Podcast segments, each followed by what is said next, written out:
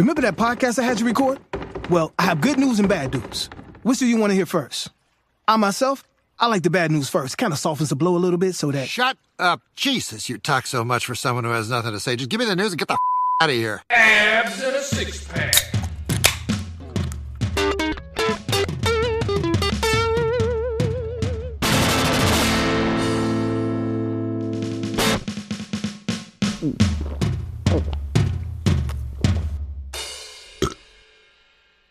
Forty bucks for a half ounce.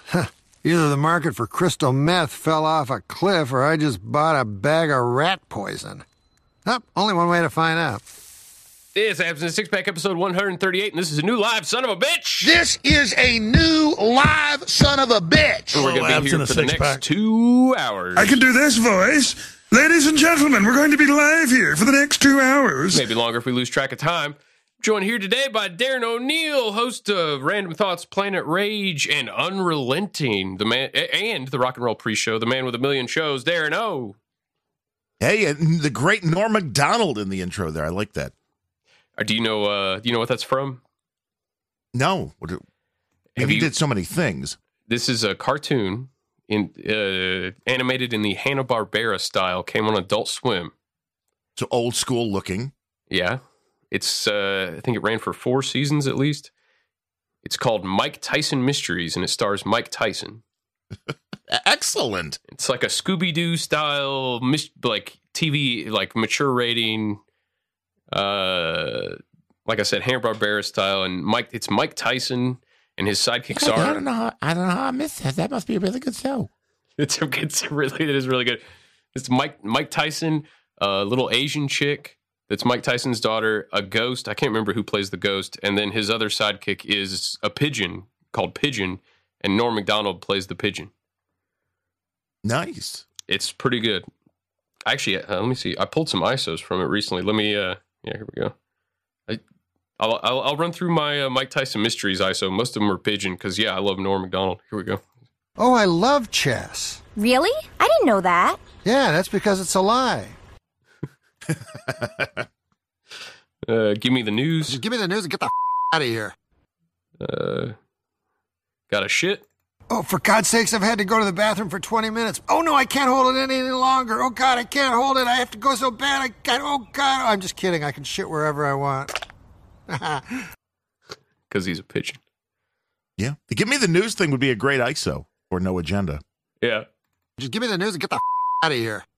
I also Yeah. have a, as far as re- related to the have to go take a shit, I have one for when I have to Bimrose, and and but like, if if I have more than one person on, I usually assume that they can talk between themselves and I'll be back in time. But sometimes that doesn't happen. So I have a, a clip for that. Where's that? Yeah. Oh, here we go. None of your business. That's where I was. Yeah. That works. I mean, I like though when the other person on the show with you disappears and you realize they've disappeared. That's a perfect time to call them out for disappearing. Yeah. None of your business. That's where I was. and I uh, think I, everybody knows. I like this one a lot. Either the market for crystal meth fell off a cliff or I just bought a bag of rat poison. Uh, uh here's another good one from I'm Norm. sorry. I, I'm just in a horrible mood. I smoked a ton of crack last night, and as usual, now I feel like shit. I always liked his attitude. Yeah, Norm. is the take no shit attitude. He is Larry, but funnier without as good of a voice. Yeah, well, that's because he's Canadian and Larry's American, like the Lord intended. Uh, yeah, well, there's different places in the world for different reasons. Yeah, I, the only the only Canadian I've ever met with a good voice is Blaney. Well, females are different, I think. So you're kind of But dissing Okay. cold acid, and uh, I mean, we get that. I've heard the show. It's it's, it's I'm- disturbing. I'm dissing Rick Moranis too, but you know, it's like it's not like I don't like him. I just his voice, you know. right, there should be a magical microphone that they can talk into, so they actually sound like their balls are dropped. Yeah, so they sound human. Yeah, that'd be good. Right. So you're saying there may be lizard people or alien or some kind of uh, some kind of weird thing going on? Sounds like an Alex Jones theory. The Uh, Canadians uh, are David all Icke, lizard maybe. people. David Icke, that'd be Ike. Yeah. Whoa. That was transcendent. Yeah, but from I- what to what?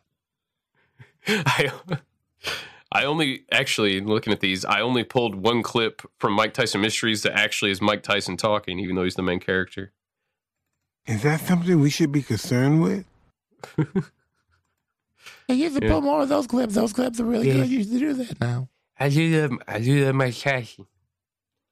Kind of like Joe Biden talks. You kind of mumble way through. hmm Mike Tyson sounds like one of the kids that Joe Biden would be molesting. Stop sniffing my head, Joe. Stop sniffing, man. Stop sniffing, man. I don't, I don't like that. Stop sniffing my head, Joe. Uh, have you listened to Mike Tyson's podcast before? I have not. It's not I mean, called I've heard Mike Mike Tyson Mysteries. Yeah. I've heard him speak. I mean, uh, It's called hot boxing because he's always smoking weed. or, or boxing. Yeah, it's a yeah, it's a double entendre. Hot boxing because he's a boxer and he smokes a lot of smoke weed. weed and then start boxing with somebody who hasn't been smoking weed, you probably get your ass kicked. Or it's an impor- uh, performance enhancing drug, maybe. No, I I don't, think don't so. I think, think LSD could be a performance enhancing drug because it makes everything feel like it's in slow motion, so you're faster than the people you're fighting. But oh with yeah, weed, be like yeah, the Flash. yeah, exactly, yeah. But I don't think weed works that way.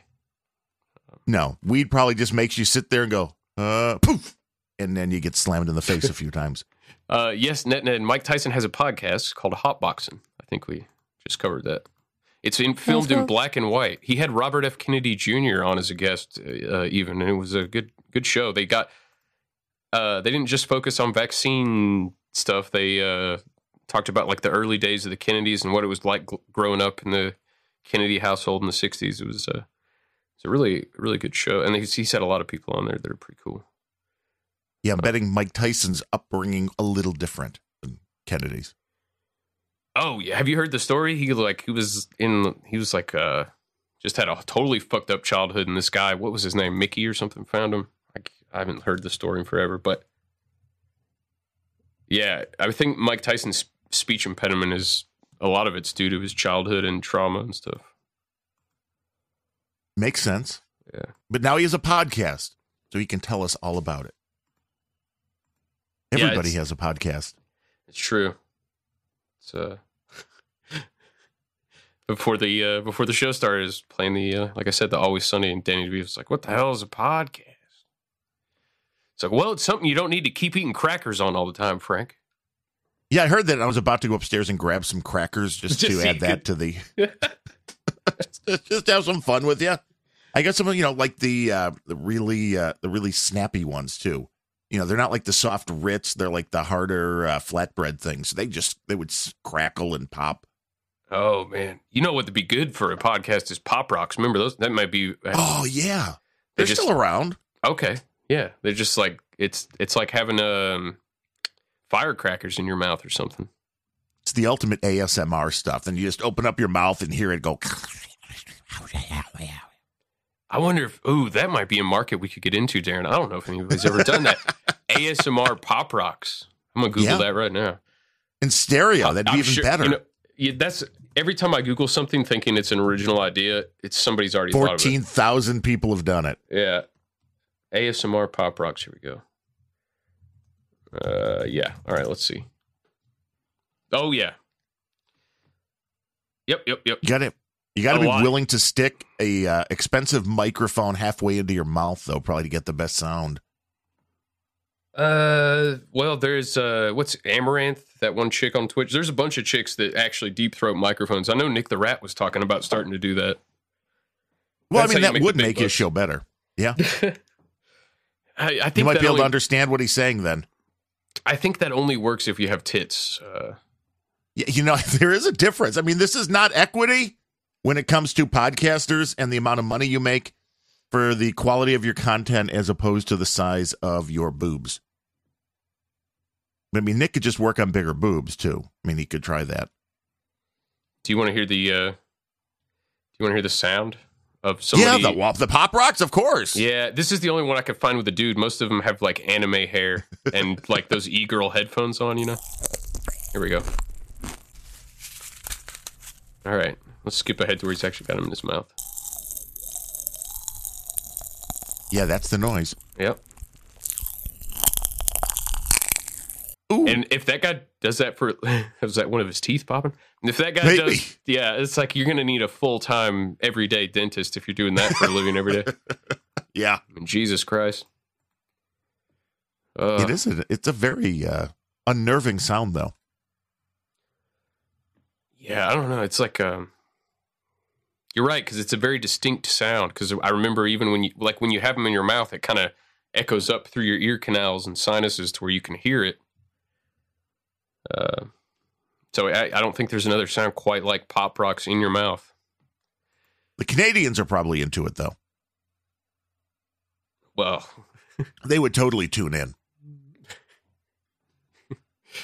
Uh, Pop rocks, I gotta- I've- I've, been told totally I need big to cut down on the Canadian hate on the show because that's half of what I do is advocate for Canada to be nuked because I really hate them as a country. Although I'll say mean, the, okay. the tr- the trucker thing kind of has me had turned me onto their side. I was like, maybe they're not all bad. Now, why do you hate Canada? I mean, you're way down in Tennessee. Why would you hate Canada? It's not like you're right on the border here, close to the Canadians. Had had the, the cough button. Um, okay, so there's a cou- like I think first of all, the easiest answer is South Park really like makes Canada fun to hate because they all yes, like they they Canada. all their all their wheels are like squares and they only have one road. I mean, and- Terrance and Phillip were just genius, though. yeah. But the the real reason is I think uh shortly after 9/11 the we because we used to live in Toledo, Ohio, so it was you know pretty close to Canada. And I I was 5 and my sister was 1 year old. And when we were going to visit Canada, we were stopped by the Canadian Border Patrol and interrogated for hours without our parents to make sure that we were actually their kids. And that's a bad first impression of Canada. I mean, were your parents trying to ditch you and just like leave you in Canada? Was that the idea? No, it was like I guess we didn't have our birth certificates with us, which is like why would you need that? but it was like right after 9/11. You know, Right. no, You're like, you know what? Canada. No, this was before 9/11. When we went after Uh-oh. after 9/11, they did the same thing, but this was before 9/11 cuz 9/11 happened when I was 7. But both times like we got held up and like traumatized by the Canadian Border Patrol. And uh, they didn't even give us like any maple syrup or hockey tickets or anything. So it was a fucking it was bullshit. They give you a full cavity search, though, at least. when when I was five years old? I hope not. If so, Yeah. I blocked it out of my memory. hey, you'd be surprised. You start remembering the stuff, you put it in a podcast, it'll get attention. Maybe they'll send you a lifetime supply of beautiful maple syrup from Canada. If What they send me a moose have? to keep in my backyard, I'd be cool with that too. Yeah. But uh, I will I will go ahead and uh, open up the phone lines, and uh, it's 865-465-6271 if anybody wants to call in. People We'll just kinda the keep- show. We'll keep that going throughout the show. Uh, sometimes it really depends. Like a diaper, you know. Yeah, comes and goes. But uh I uh I was inspired when we when uh you did that show the latest Planet Rage.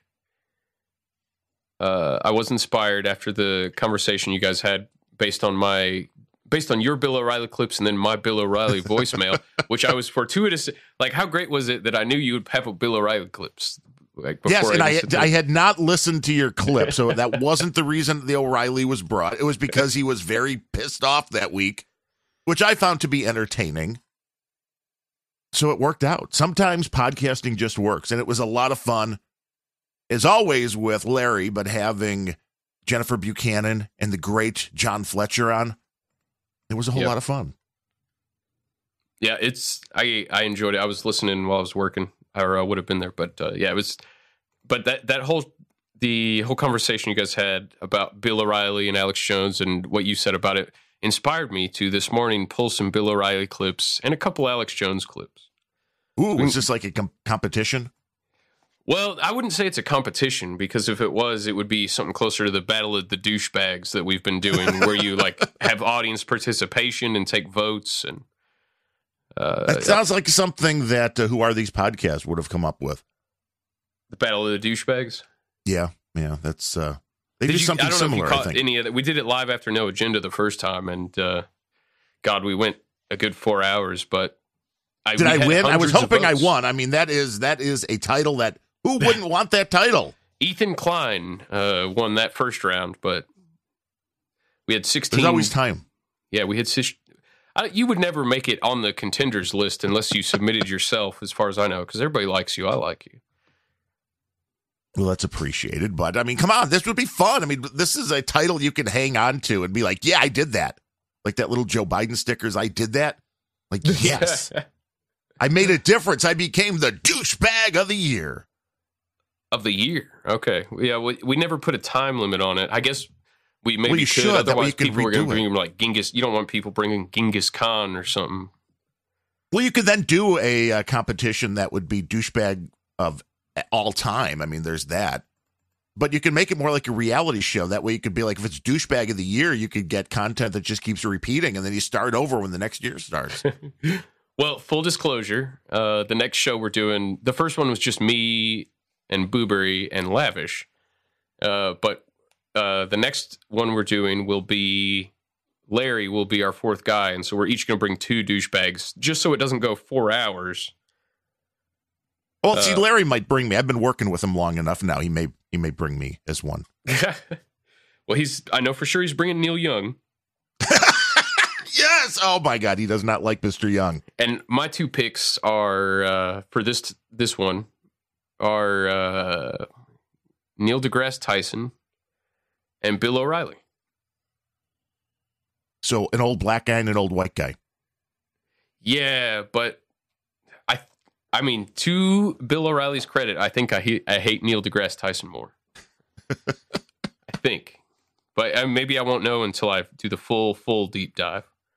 Yeah, you have to do the deep dive. It's only fair. Barry said it went four hours because you brought twenty minutes worth clips of each, for each person.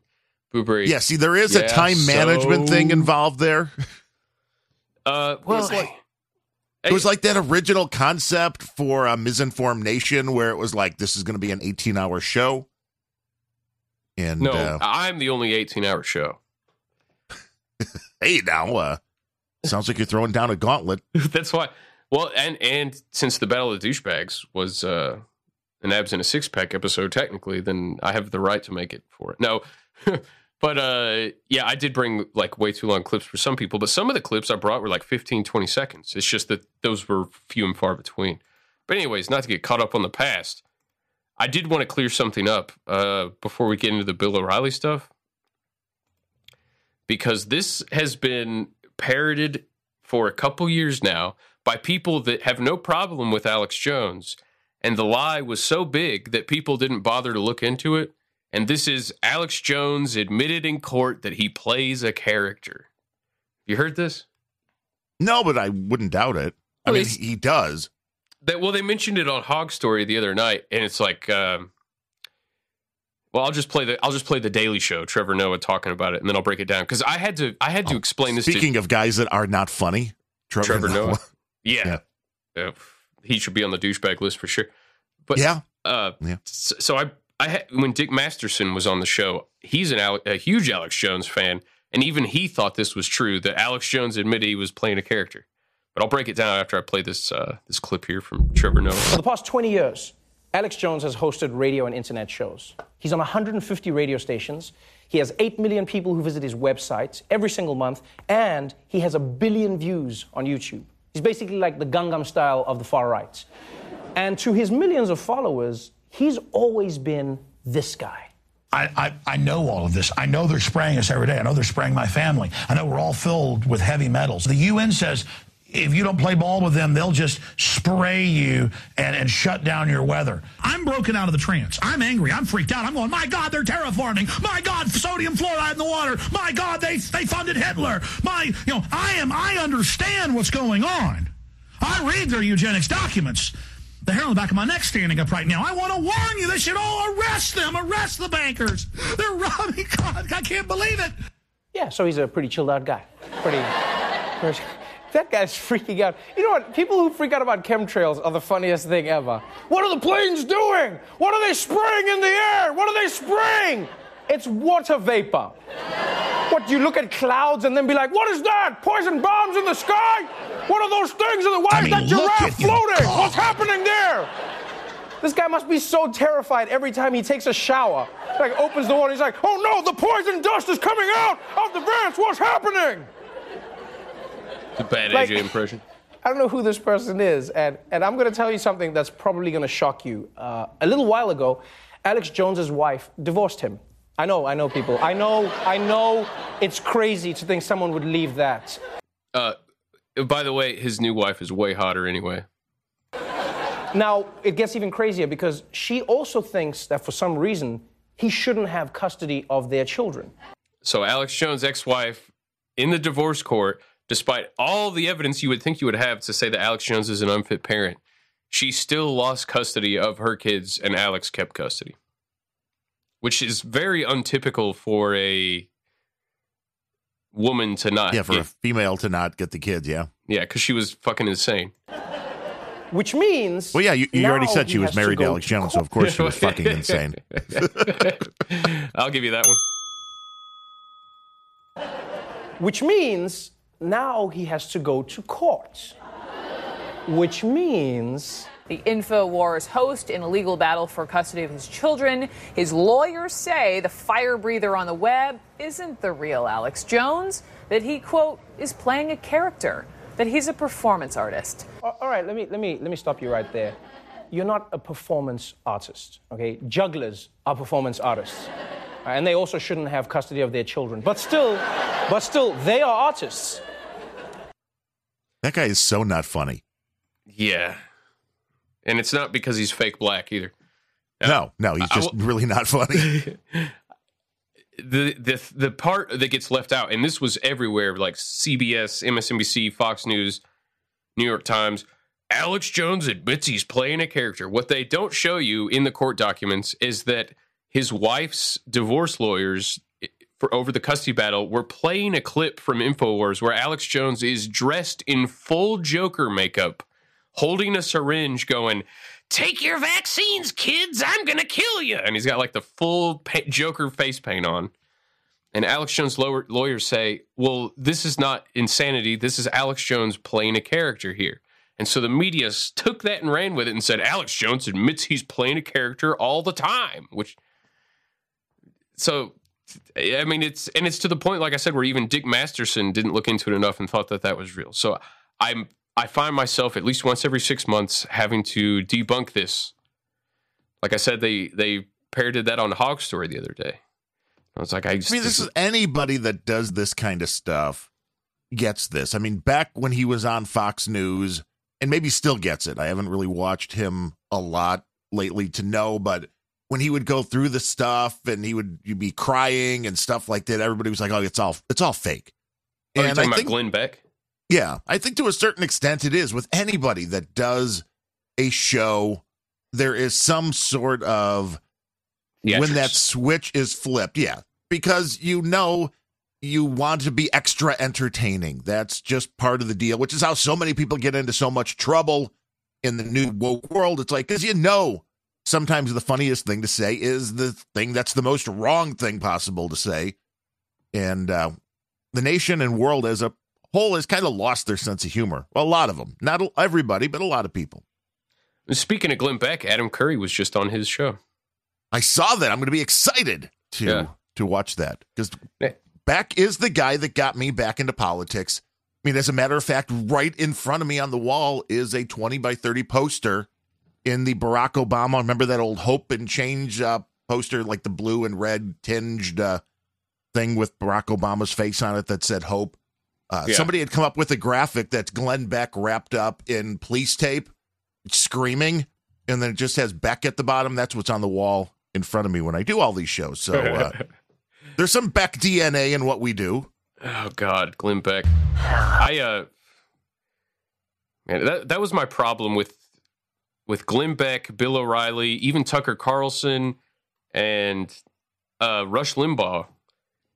Is it took the it was it was 15 years after Alex Jones had been talking about Agenda 2030 and the New World Order and all this stuff. He was talking about it 15 years before any of these guys before, and then like they all in the Trump era finally caught up to what Alex Jones was talking about in 1995.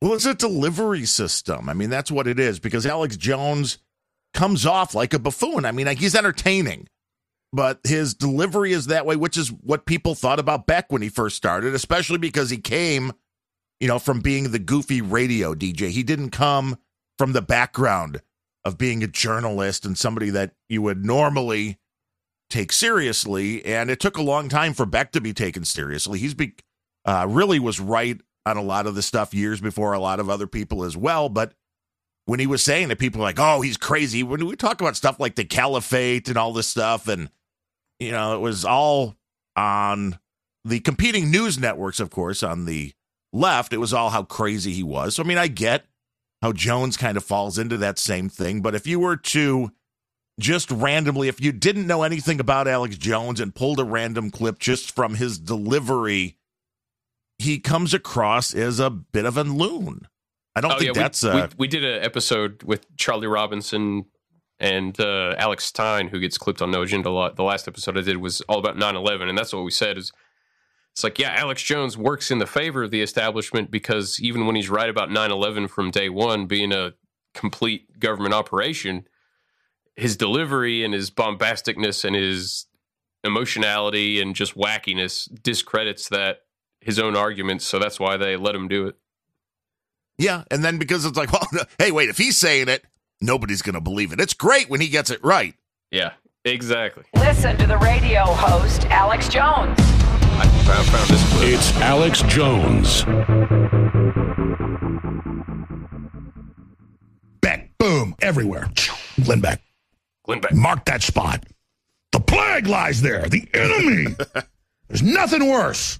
Little, little minion. This little, this little, this little gremlin. Beck's not even a goblin. He's he's a gremlin. Glenn Beck. Glenn Beck. And he sits there like he's always on a toilet. He's this little face like he's constipated. Glenn Beck sits there in his chair. He comes on. Like, he's like, "Where's the spot where he's looking like he's constipated on the screenshot? Like, like back at the beginning of the video because it's so funny how he acts all constipated." Here, I'm, I'm uh, split screen. Here we go.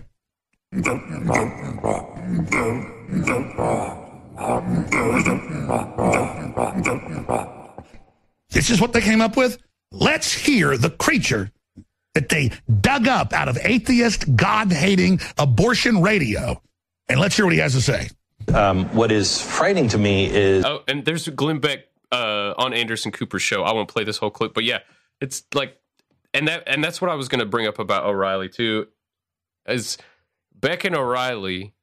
You know their establishment because they sit down with people like Stephen Colbert and yuck it up like best buds, like Jimmy Jimmy Kimmel. They'll sit down like Bill O'Reilly will sit or or Glenn Beck will sit down with Jimmy Kimmel and Stephen Colbert and like be best friends and like, oh, we like each other. Ah, yeah, yeah, yeah. It's like they won't let somebody outside the system do that. Now, I will say, once O'Reilly got canned from Fox News, then he started saying what he really thinks and he got way better. Well, yeah, he was trying to sell books and he thought he needed that system, and it's easy to understand, I believe. And he talked about, uh, especially with uh, David Letterman and Jon Stewart, that when he would do their shows, he had a lot of fun, even though they were totally on opposite sides of the political spectrum. They could have a back and forth, which uh, there was a point you could do that. Now, I don't think you really can because both sides just want to belittle the other side and not have a conversation and not try to move the needle in any way, shape, or form. But I mean, there's no question. Beck sold a lot of books. O'Reilly sold a lot of books, and uh, they used every outlet they could. And if they could get on a David Letterman, if you can get on any of the late night shows, they would do it. Although O'Reilly was really entertaining when he went on The View and just pissed off the host so much that the ladies got up and walked off the stage. That was fun. I mean, that was kind of the beginning of when you couldn't Yeah. have a conversation anymore. I mean, Alex Jones was on the View way back in the day during the Charlie Sheen controversy. Oh man, Tiger Blood, baby, winning. Yeah, uh, smoking rocks and having a good time. I see. I hmm, I have some clips here. Well, actually, before this will lead us into because this is even why after you guys were talking on Planet Rage about O'Reilly and Alex, I I was already looking at uh, vaccine clips and I came across this one, and then they brought up O'Reilly on CNN, and I was like, okay, well, this is good. I don't know, man. I was banging seven gram rocks and finishing them because that's how I roll. I have one speed, I have one gear. Go. Caller, you're on the air. Oh, I, hey, I, I was calling because I was hearing your guest, and he was saying how people can't have a conversation anymore. People can't get along, even though they're on the opposite side of the political spectrum. And I just want to call and tell you that's wrong. And I'm going to argue with you on that all day. Wait, so okay, let me just call her. Let me see if I get this right. You're we you're calling in to say to be angry about people not being able to have civil conversations and not be able to have a conversation without arguing. So you're going to argue that actually that's not true and people always have civil conversations and don't argue? Or they should. Well, first of all, you need to lower your voice and stop yelling at me. Don't yell at him. Uh, Come on, don't yell at him, dude. Look, He's you need to nice. Stop yelling at me. okay. Oh my gosh. First of all, okay. Uh, I also That is just uh, rude. uh, question. Oh, sorry, Adam. Uh, I had a second question for the for the guest here. Uh, so this guy, he's a music guy. Likes a lot of music. Is that right, guest? Does what? I'm sorry, the not hearing this very the caller very well. Oh, you not hear me very well? Uh, I was just I was saying if you liked music, Yes. what kind of music is going on in your world around where because you live in a cool part of the world where there's a lot of music so i understand. You got everything. and and, and you're you're a music guy you you've been seeing live shows here and there for for a while and so i wanted to get your take on where you should go if you're ever in that part of the world or what you should see music wise venues acts whatever You know, I'm sure the uh, Chicago still has a great music scene. I just refuse to go downtown. So I mean, that's going to limit Uh-huh. a lot. uh I mean, uh, Fitzgerald's is about anymore. best nightclub. Yeah, Fitzgerald's is about the only place that's still. It's a small venue on the south side that a lot of like alt country artists, small rockabilly, that kind of stuff wind up at. But uh, I mean, going downtown to you know City Winery or going to any of the uh, any of the theaters like the Riviera up on the north side, no, that's uh, it's just too much of a pain in the ass now. I mean, I've seen. I've gone. I've actually gone to like cities like Indianapolis to see the same artist because I didn't want to go downtown Chicago. It's a much better How far a drive experience. I mean, about three hours. So it's. I mean, it's not bad. Wait, there's some. Is this some piano? Are you, uh, is this uh? Is this a live Well, performance? Where's the take this harmonica? Time to thank everybody for coming out. Uh, love you, and I want to thank you for the time. Uh, that's my time. Thank you, caller. No, I wasn't playing you off. You can stay on the line. Okay, Jesus.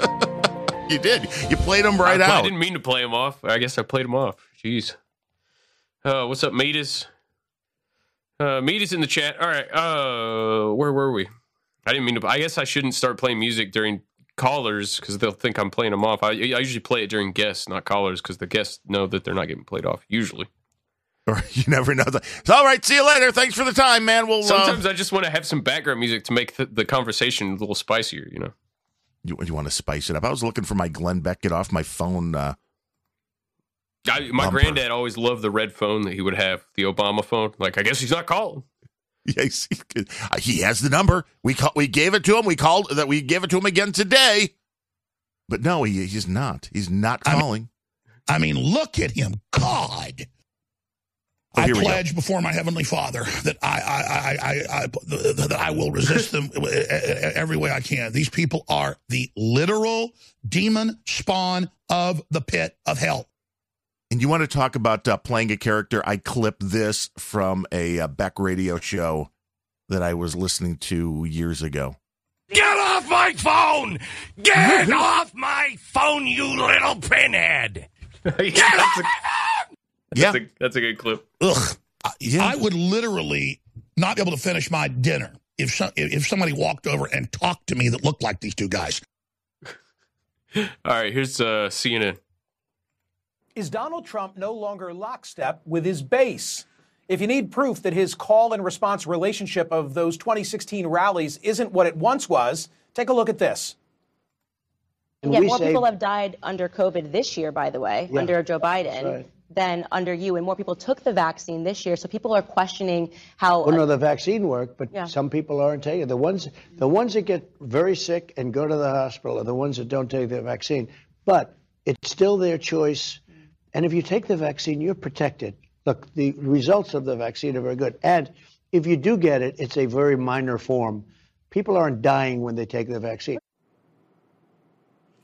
Traditional Uh, political well, wisdom is to play up your accomplishments, and the vaccines certainly are that for Trump. So the advice he's getting directly from people like Bill O'Reilly makes perfect sense to me. I told him that today. He called me. And I said, This is good for you.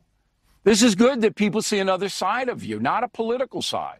You told the truth. You believe in the vax. Your administration did it.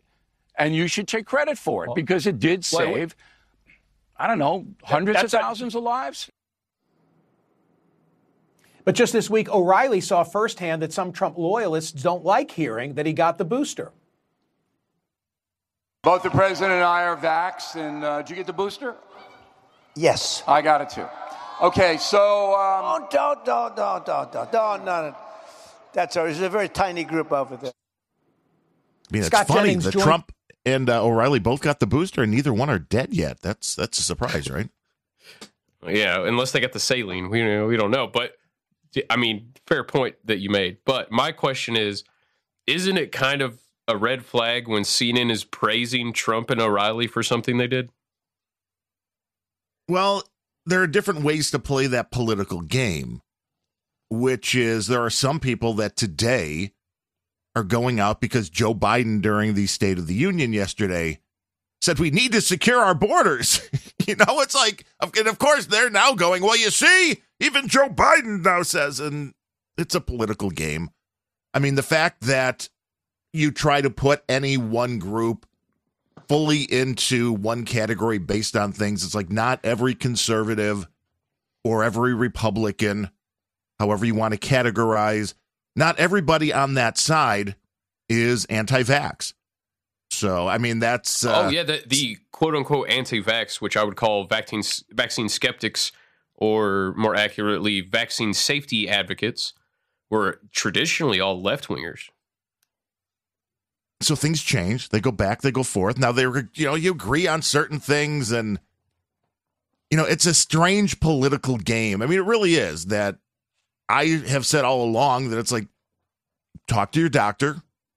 If you trust your doctor, do what they recommend. So anybody that would boo, like, hey, I talked to my doctor and he said I got, you know, Trump's a little overweight. He got some comorbidities.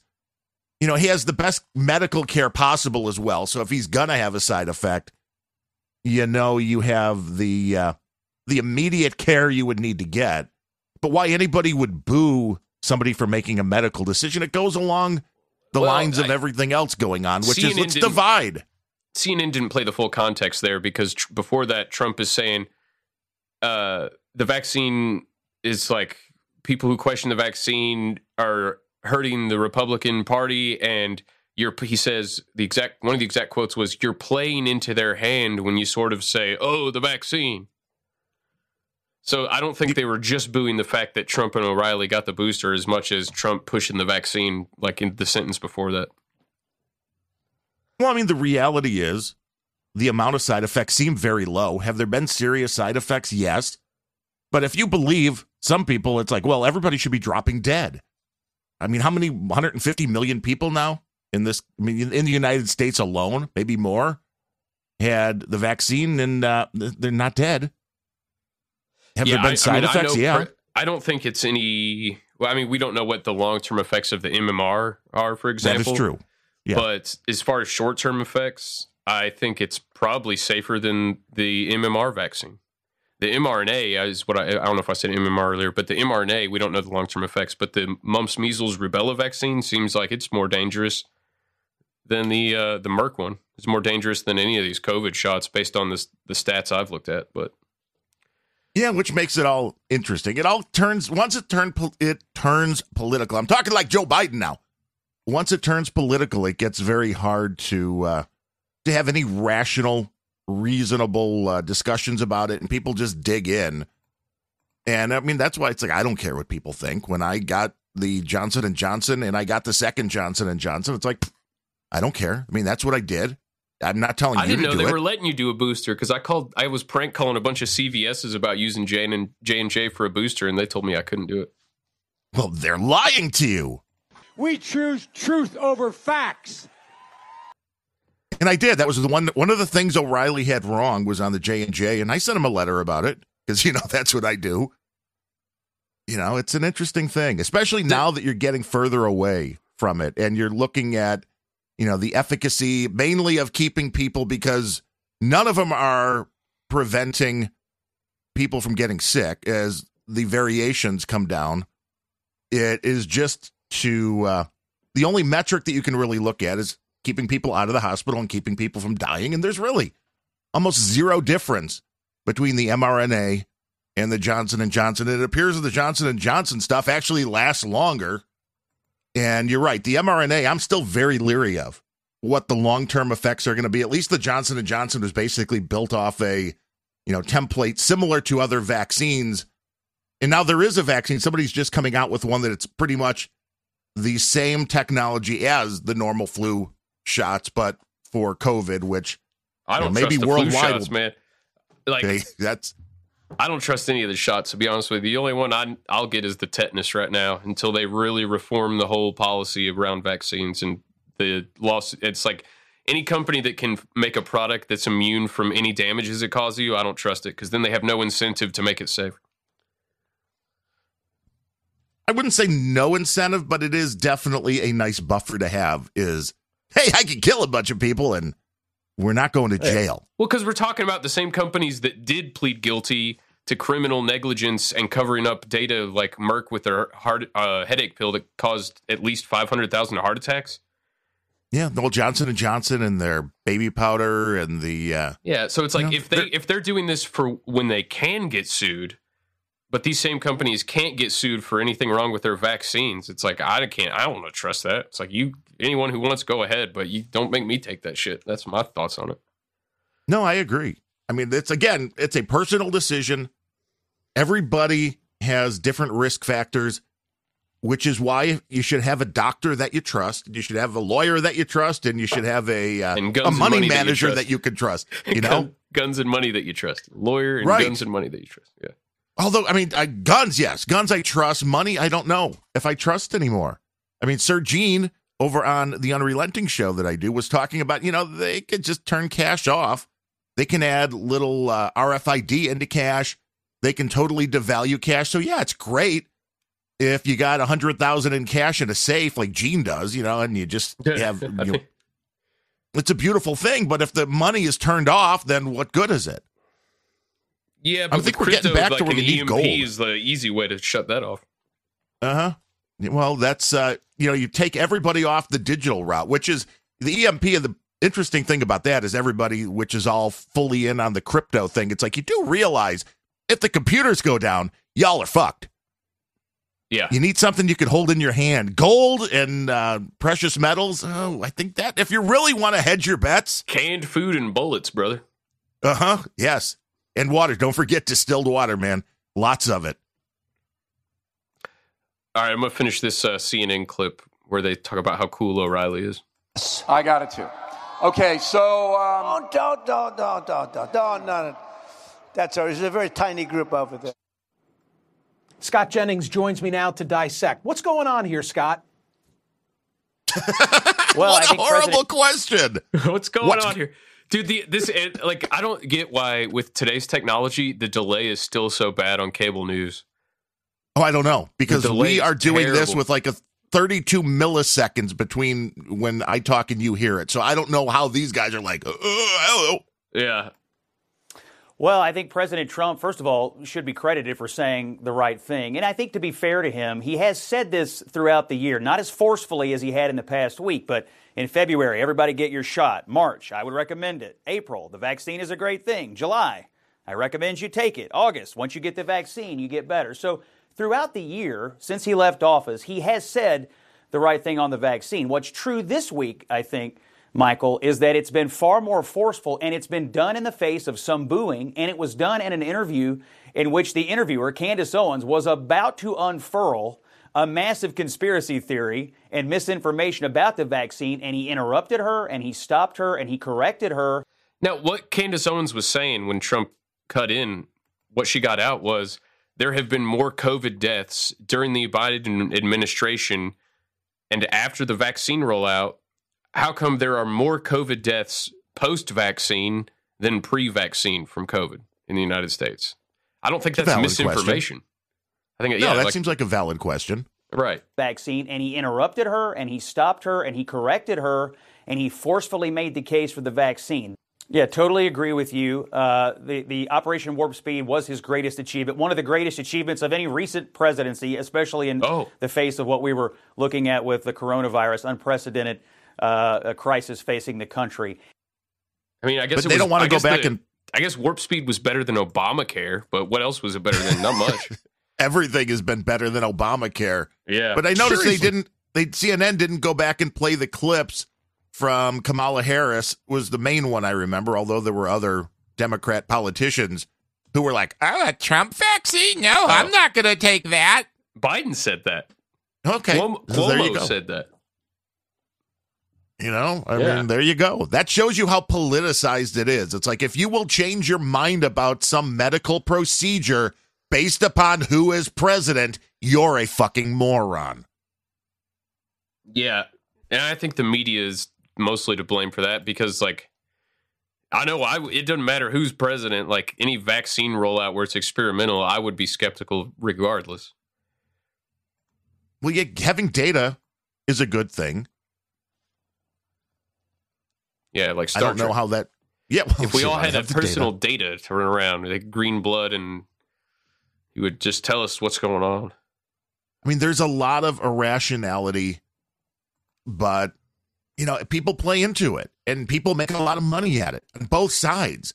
Scaring the hell out of people was, uh, you know, not a Democrat or Republican uh, issue. That was both. They were doing it for uh, different reasons. They they uh CNN left out this clip of O'Reilly. They played the clip from the same interview, but they left out what O'Reilly says here. We did speak about the vaccine before uh, because I think um, what happened in America is a miracle. So we're almost two years into the pandemic. What other country has developed a vaccine? China, Russia, Brazil, New Zealand? No one. That is categorically false. China has developed numerous COVID vaccines. Russia has Sputnik. What, but but have they been successful vaccines? That's the question. Did he use the word Have they been- successful? I believe he did when I heard him talk about it. Which again, this is uh I can you know, the it up, gotcha stuff is uh you know it's kind of uh, I don't know if it was in that particular clip, but I mean I could I could give you a pound of dog shit and say it's a vaccine and uh, Well, if we're to believe China, not? their vaccines work better than anybody's because their COVID cases and COVID deaths have been lower than anybody's. Well that's because they kill you if anybody in your family has COVID. They kill you before you die of COVID. it's a beautiful system. Russia probably the same way. I've heard I Sputnik mean, there's no- is good, not to, but that could all be Russian propaganda. Well, we don't know. Just like all the stuff with Ukraine now, we don't know. People on both sides are getting nuts. And the world seemingly, and there's some very different politically minded people that are all agreeing that Putin's a horrible, evil monster who is doing this stuff with no provocation. And I just don't buy that. I don't buy that we have all of the facts. I mean, Putin's a killer. I don't think there's a question about that. But there's a lot more to the story. Uh, Oliver Stone posted a couple of links to articles. One was from a guy in Australia that worked, that was like the Australian, uh, you know, member that had the in the consulate in the in Moscow and worked in Moscow for years, and he had a breakdown which was very similar to the stuff that Gene said on Unrelenting this week, which was the tribalism going on here. There are factions in the Ukraine that have been attacking Russians, and Russia basically had to go in to try to protect the Russian people in Ukraine. Now, that could all be bullshit. I don't know. But there's two completely different sides to this story. How do you know which is true? Remember, like, what, two years ago, there was alleged bombing in one of these places, and it turned out the video ABC was showing was a gun fireworks. show in Kentucky. Right. Yeah. You know, it's like, so, okay, how do you know that what you're seeing is reality? This is gone. You can't believe anything you see or hear at this point. Yeah, and then there's like there's not just two sides to this Russia Ukraine thing. There's like 20 sides. I've heard, oh, the reason Putin's going in is because he's working with Trump, and they're going to get these servers in Ukraine to expose Pelosi, Romney, and Biden and Hunter Biden's Ukraine dealings. And then the Yeah, other stuff is like they're going remember- in to ex- like expose the labs. It's like there's all these crazy theories, and they have about as much proof as uh, this is Putin being evil, I guess. But Right. Well, the only thing we do know is that millions of dollars went from Ukrainian companies to the Bidens. That much we know. True. Does that have a connection? Maybe not, but where there's smoke, there is usually some kind of fire. The fact that there was such a connection between the Bidens and Ukraine, and all of a sudden, within the first year of Biden's presidency, all of a sudden this is going on in Ukraine. Um, and then the theories floated that Ukraine goaded Russia into this. I mean, that would make sense. I mean, I don't know. It could seem like it would just be a way to annihilate a lot of people, but there's stranger stuff going on. I mean, there's a lot of people that believe that there's a whole big push to annihilate a lot of people going on in the world right now. Like Georgia Guidestones, bro. Population not to exceed 500 million. That's what I've always said. It's like maybe the population isn't over 500 million and they just tell us there's 7 or 8 billion people here to make us think that they haven't actually already won and n- that there's more than 500 million people on here. I don't know. Yeah, how would you know? Have How you would you counted know? them? I haven't. Sure thing. I yeah, exactly. I haven't. it's all just speculation. When you break when you break it down, you really can't even trust not only anything you don't see with your own eyes, but even your own eyes, you can't trust them at a certain point because they got the hologram technology where they could make a fleet of UFOs show up over the White House.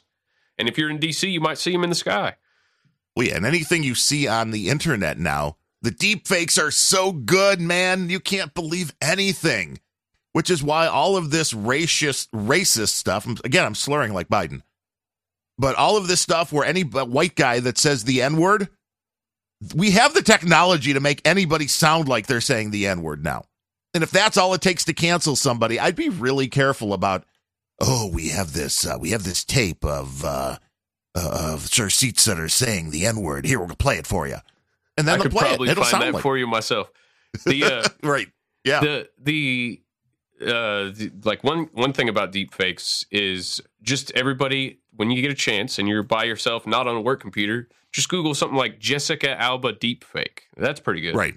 Yes, definitely don't do it on a work computer. Yeah. If you're married, uh, make sure you do it in a private window and you don't um, you don't leave your browser window open. I mean, it all Uh, depends on what's okay in your particular domicile. I got oh man, I got I got a handful more. Okay, let's let's do this one. This is uh this is Bill O'Reilly on Joe Rogan. There, I don't I don't remember actually if there's anything I disagreed with here as much as this is just an interesting clip. Uh, well, there was there was one thing, but overall, I'm not I'm I don't have too much a grievance with this. to be uh, I understand that Joe Rogan is is a fighting guy and that's his base. Whoopi Goldberg is a good example of a celebrity who has a uh, platform on a news program with ABC and who doesn't know much about history, to be kind. Okay, but somebody is trying to cancel Rogan. Okay, and I got canceled, and I know exactly the groups that did it. They were paid to do it. But I don't know who's trying to cancel Rogan. Do you know? I don't, but I think the important thing to understand about Rogan and the difference between what Rogan is doing and what other podcasters do is he has an exclusive arrangement with Spotify where Spotify is paying him an enormous amount of money. The number that I've seen is about $100 million a year. Um, and that Double. brings with it some responsibility. And it's okay to be uh, skeptical or un. Did you say double 100 million? Yeah, and I don't think it's a year. I think the contract was 200 over a, a certain amount of years. Yeah. And it's okay to be uh, skeptical or unknowledgeable about the topics and to bring people on to explore those topics and educate yourself from, say, a base of zero. But uh, you need to bring on people who are responsible. And I think part of the issue has been he hasn't brought on people who are responsible or uh, who represent the mainstream of scientific knowledge. And, and All that's right. where I, I, the I agree with up. you. If you're going to bring on somebody who says things about COVID, which is a life or death threat, and those things are out of the mainstream, then you have a responsibility to bring on someone else to balance. And Joe has done this, and the first COVID guy he had on was Osterholm, who Right. said No, everybody's has. going to die, and he's had Gupta on. He's had like I would say that three quarters of the people on that talk about COVID push the mainstream narrative. Yeah, unfortunately for Joe, they basically cut his balls off and made him come out and say, "Oh, I could do better. I could do more. I could have more people on from the other side. Oh, I could. I could. I could." And I mean, Yeah, why know he likes two- the why money. is O'Reilly and O'Reilly's guest here saying that like, well, Joe should have people from the mainstream side of COVID on because it's a life and death situation? It's like he's done mainly that. It's only recently that he brought anybody on from the other side.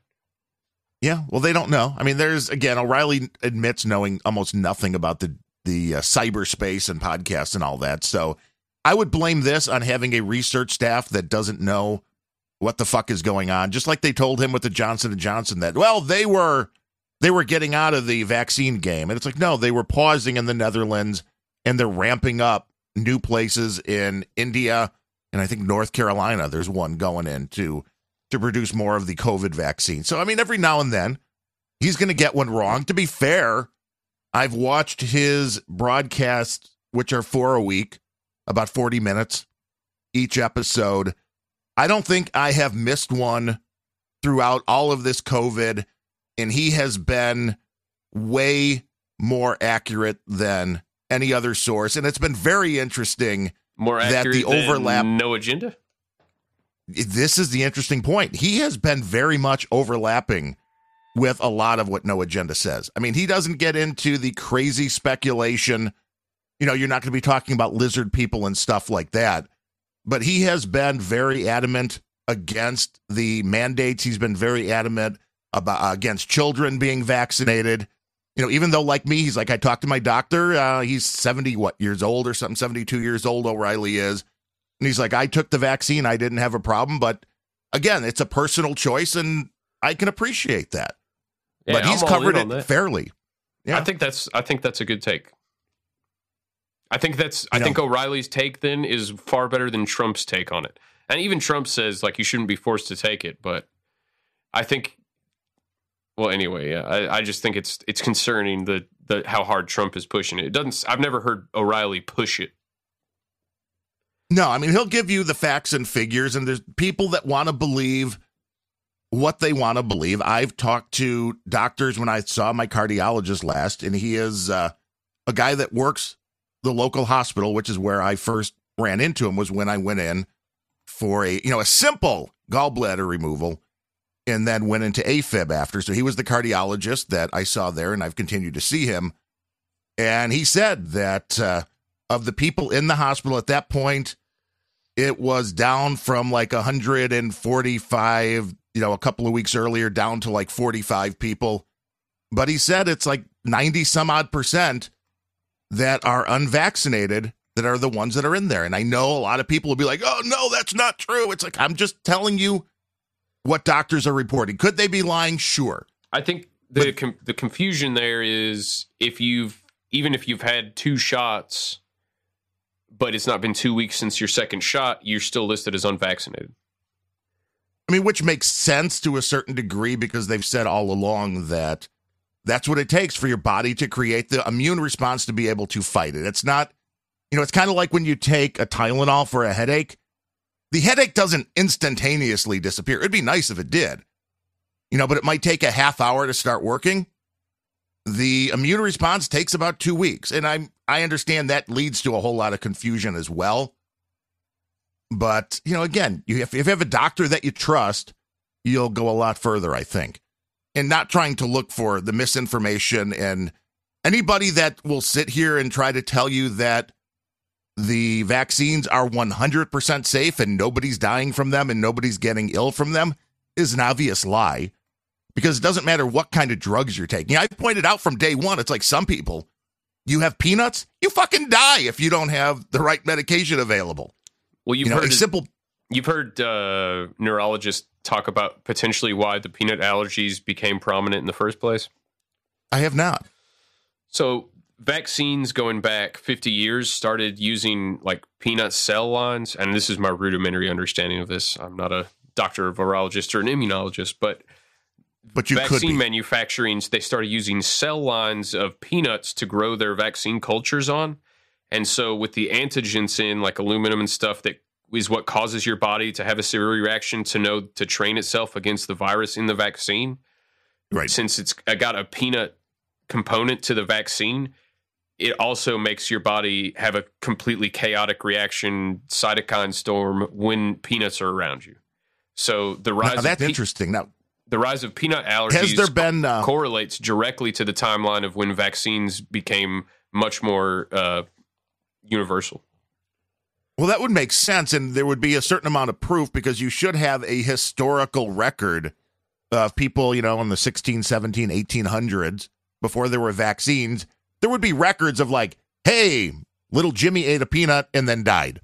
Yeah, you don't really see that. You know, you, which is, uh, that would make it a lot of sense then, how that allergy came around. Medical science, it's not perfect. Uh, Anybody, again, that would tell you all science or any science is perfect, they're also bullshitting you but you're playing the odds. You're playing the uh, percentages. The um, Scott Adams had an interesting question, and I don't remember exactly what people responded in this, but he had a little thought thing because people were really bitching on him uh, for a while. But he's like, okay, if there was a disease out there that killed 50% of the people that got it, and there was a vaccine that would make that was 100% effective from that but 25% of the people are going to die if they take the vaccine would you take it and why it's a very interesting question because if you assume that almost everybody's going to get a virus that's going around that would mean it would wipe out 50% of humanity the vaccine will give you 100% immunity but there's a 1 in 4 chance that you're going to die rather than a 1 in 2 chance if you get it's really people can't wrap their brains around that kind of stuff. That's such a hypothetical, but I get Yes. what he's doing. Because Well, none it of, is. It's- it's n- none of those like three or four uh, attributes to that question are reality, but it's just Right. a, a hyperbole on all. But yeah, I mean, it's a, it's a valid thought exercise. I get what he's doing. I, this is the Like, only if Scott this Adams were clip I have here. This is my only Scott Adams clip. Fuck you, you stupid cunt. I've only watched him a couple of times on his morning sip, which today was one of them. And somebody else said something to piss him off, and he just I like the fact that he calls him a fucking moron. He's like, you know, if usually if it's a woman, he's like, I'll use the word that'll get me demonetized. It's like I appreciate that. I also From- um, appreciate how he doesn't even raise his voice and he just does it totally monotone. I think he's a little autistic or something. Something's something going on. Well, and I think that pisses people off more if they think they're really trying to get you mad, and they're you're just like, "Wow, you're just a fucking idiot." oh yeah, you're not get you're not even getting to see him angry. You're not seeing the rage. You're not seeing the screaming. You're not seeing the Alex Jones theatrics. You're hoping for that, and then he just dresses you down with the most calm voice. It's it's it's it is another way of the uh, you know, it's just another performance type, and I appreciate him. I appreciate both of them. I'll uh I'll finish up this O'Reilly clip on Rogan and then we can thank I'll thank some producers. And, All right. I, I, I agree with you. If you're going to bring on somebody who says things about COVID, which is a life or death threat, and those things are out of the mainstream, then you have a responsibility to bring on someone else to balance. And I think that is a great point, and Joe Rogan should do that. He does. And second point, he's not making $100 million a year. He's not making anything close to that. So people should know when they read and hear that kind of nonsense to just put it aside. That's all PR, that's all stuff. But he is making more money than anyone else in the podcast world. I think Joe Rogan is making. I mean, if you say just from Spotify, maybe not, but he's right the contract, which is Spotify's what two? I think the latest is two hundred million over five years, so that's what thirty million a year. Right? What's forty million a year? Yeah, but Rogan's also making money from all his stand-up shows Yeah. and money from being the main commentator for the UFC. I mean, he's got to be pulling in Which between all that a hundred mil easy. I, don't know if it would be that much, but it's a lot. It's he, as he has fuck you money. I really think he's gotten to the point to where the podcast isn't fun for him, which is sad because it will then come to an end because there's no reason for him to keep doing it if it's not fun. He doesn't need the money. Yeah. Well, I don't know. But- it's it's hard to tell because I know it's fun for him when he has people like Joey Diaz or Tim Dillon or Theo Bonner that's like comedian friends on, and they could just shoot the shit, get high and drunk. Eddie Bravo. right. Well, that's how it guys. started. Yeah, and they You know, still do that talking to our occasionally. But. I feel like if it was just about him having fun, he'd still be doing more. He does that sometimes still, but Well, I yeah, but there's feel so like much Rogan pressure, especially now with. Spotify. You know, you've got that responsibility to perform for Spotify to bring them the, you know, the listeners to bring them the contra. Well, they want the controversy, no matter what anybody believes, which is why I'm hoping O'Reilly about three or four weeks ago mentioned that he would love to go on Rogan, especially talking about his new book, which is coming out, which Kill- is all is about killing who this time? killing the killers. This is all about The the hunt for bin Laden and the way that the United States government went after terrorists. And they allegedly talked to a lot of people in the military, people involved. And it seems like this is going to be a very interesting book for people that are interested in uh, what kind of stuff goes on behind the scenes.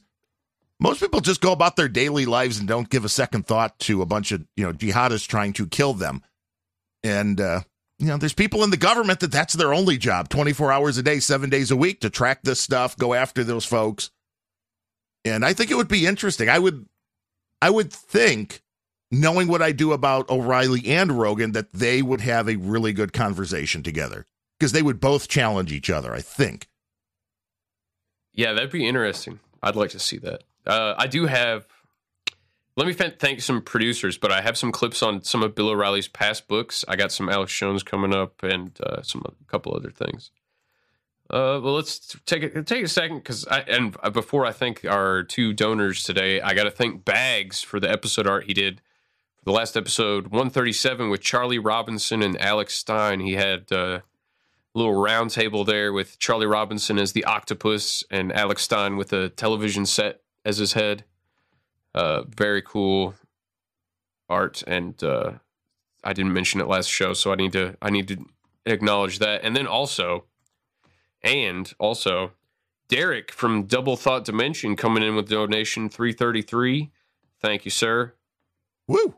And a new donor, Silent Bob, is uh, the only name I have. I didn't in, I didn't get any notes for either of these, so if you ever want to send a note, just shoot me an email to abs in a six pack at protonmail.com. And if you wonder how to spell that, just go to the contact page on the website at shitmyass. That's funny, man.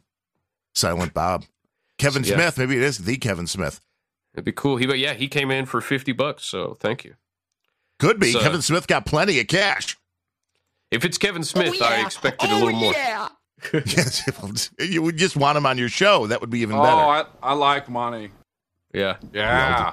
I like money though. But yeah, thank you so much. The um the pot the donations are few and far between, but they are getting to a point now to where I'm almost not losing money to run this. So it's at You're least building, man. I'm at least not I'm at least getting to the point where I'm not losing money doing the show. I'm getting close to that. So that's that's at least I can justify it as to as to taking the time to do it because I'm not just throwing money away. But I love doing the show and I appreciate everybody that donates and uh, yeah, it's much appreciated. So thank you Silent Bob, thank you Double Thought Dimension. Very nice. It's all about building a listener base, and people that interact and send you all the good stuff, send you clips. I'm sure people like to do that. Although I think you you are pretty good at just collecting all those on your own. You've got Yeah. a big catalog there. Yeah. Right. Kick ass. All right. And the clips, if they're 90 seconds or longer, that's usually the you had to run to the bathroom or uh, or take a quick break. Yeah, don't. No, oh, we giving too much ask what I was information? Yeah, don't ask what I was doing. I don't want to know. None of your f***ing business. That's where I was. All right. Uh, I think that is bullshit. Yeah. Just give me the news and get the f- out of here. That it's, you you need to send that to Adam. That would be a great end of show. And no agenda drops. Boom. That's the last thing you hear. I'll I'll send that in as a uh, I'll send that as an ISO. Oh no, the Uh-oh. phone is ringing. I was about to. uh uh, We'll get to the clips in a second. Maybe we can do it with the caller. Hello, caller. You're on the air. This is Absent Six Pack with Darren O'Neill. with Darren O'Neill. Scientists do science. And podcasters do Darren O podcasts. does. Darren O does podcast. Sounds like a sounds like a really bad porno. I'm serious. We'd have to get some odd, oddball '70s music for that. Oh well, Chris has plenty of that too. Oh, oh, Did you hear what he was oh playing my before the show? Oh, What was our What was our no, plan before the I'm- show? I'm still actually at Some, some, actually at work, but uh, whatever. What What are you What are you doing? What are you doing at work? Just uh hanging out. I, actually, I'm standing. I'm standing outside next to our uh, 2,000 gallon diesel tank for the generator in our building. don't be smoking. I'm trying to hide. That's what I'm doing. It's like I'm talking to a just please, podcast. God, free us from them. Hey, hey, have you guys ever heard of Wolf Blitzer? He does some real hard hitting reporting. Brolf, yeah. Yeah, Wolf. Yeah, he was. I mean, he was a big thing like ten years ago, and I think he's kind of well, being on CNN kind of ruins anybody's career. I think. Yeah, was it Larry King? Was he on CNN or was he headline news when No, he that was did his CNN. show? Yeah, Was it? yeah, Okay. he, yeah, he was Larry King. Because he, if you ever go through his like uh gas and stuff, some of them are just like cringeworthy. Like where he's like, uh, people like that were had were the victims of like their kids being killed and stuff like that, and then he says like the most like uncaring, unthoughtful things to them that he just blurts out of nowhere. But yeah, Larry, uh, remember remember the Bee movie, that Seinfeld animated movie where he played a bee, oh and yeah, there was yeah. Bee Larry King. He had the suspenders and everything. oh yeah, yep. It was pretty good. I think Seinfeld got into his. It was some comedian that got into his crap the one time about how like aloof he was about every. I don't know. Huh. But Larry King was at the roast of Donald together. Trump. That was, that was another one he was at. They all made jokes about Larry King being a corpse. well, he looked like one for uh, a long time. He probably. Well, there was- What, uh, I don't even. Wasn't it the one with uh, Seinfeld that he fell asleep during the the conversation with Seinfeld? Larry King, I, I think. think- Oh, I think maybe he did. Yeah, something like that. I don't. I know. I know. Jerry was kind of getting into because it was like. uh I think they were into like their sixth or seventh season of Seinfeld, and he's like, "So it's Seinfeld is this like a comedy show?" What's it about? you know, I mean, that's that's the kind of questions he would ask. Giddy up. I was just going to play Seinfeld while you guys were talking about it, but if you're done talking about Seinfeld, I will stop the Seinfeld theme song. I guess that's what. I didn't really play it for everybody to listen to. I just played it as background. If everybody wants to You listen know, to it, here's the guys are- Seinfeld theme song. Oh, go ahead. you guys were talking about the vaccine, and uh, they had a doctor here that like testified in Lansing, uh, and she kind of laid out like uh, what happened with the pertussis vaccine, which is for whooping cough, and how they rolled that out. Uh, and it was the original vaccine isn't around anymore because it and like the side effects were kind of ignored on it. Get What- those and one of the fucking babies is- vaccinated! I am at risk! one of the things is is like she lays out how the pertussis vaccine actually opens kids up to catching whooping cough more than if they didn't have the vaccine really at all. Right. Or it's like how there's more back and- polio cases caused by the polio vaccine than the wild polio. Yeah, you know, and she laid out like everything that was going to happen, but she did this like back in August of last year, and then everything that she said was going to happen pretty much happened as far as the breakthrough cases and the the numbers skyrocketing after you know we've got the vaccine out there and everybody supposedly you know the a majority of the people are are vaccinated. And then the, Well, yeah, it's the interesting to watch the numbers. the Gardasil shot for cervical cancer for women just to make more money they started pushing it on men. Like joe from obdm two of his doctors were like hey you got to get the gardasil vaccine. He's like that's for cervical cancer. He's like well yeah it helps with other stuff too. Wink wink nudge nudge. And then it turned out they, they pulled it off the market because people died from it were permanently paralyzed from it. Like it was it ga- what got Bill Gates. their own numbers, India, like the- the, the got Gates released with the Gardasil vaccine, their own numbers when they were forced to release them showed that the Gardasil vaccine made you like, I, I'm going from memory, but it was something like three thousand five hundred percent more likely to get cervical cancer than if you hadn't took it, and that's what it was supposed to prevent. It's like Jesus, See, I'm not a scientist, but is that bad? doesn't seem good.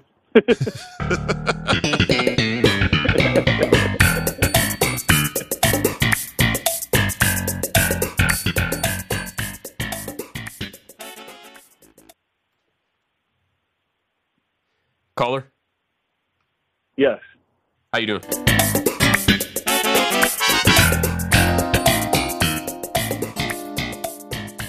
Caller, This podcast is making me thirsty. caller, I'm going to let you guys go caller, are you there? unless you get unless you got a question for me. Caller, are you there? If you melt dry ice, can you swim without getting wet? Caller, what are you drinking on today? I have He's at uh, work. water so far. not, until, not until later. Oh, because you're at work. That's So it's five Work's o'clock gay. somewhere. Yeah, work is gay. I'll Work's gay. you there. Sobriety's gay. Turn the frogs gay. The frogs are gay. Everything's gay. Oh, Right. That, that Noah clip that you played too, the Trevor Noah. yeah. Did he actually say that that uh, chemtrails are just water vapor? Yeah, Yes. he's thinking of Is that contrails. Yeah, I don't. I don't think that's what the jet engine actually exact exactly exhausts out of the out of the back end of them. Yeah, it's, yeah. Last I checked, contra like uh, water vapor is a little different than nanoparticles of aluminum and uh, yeah, exactly. bromide and shit. Yeah.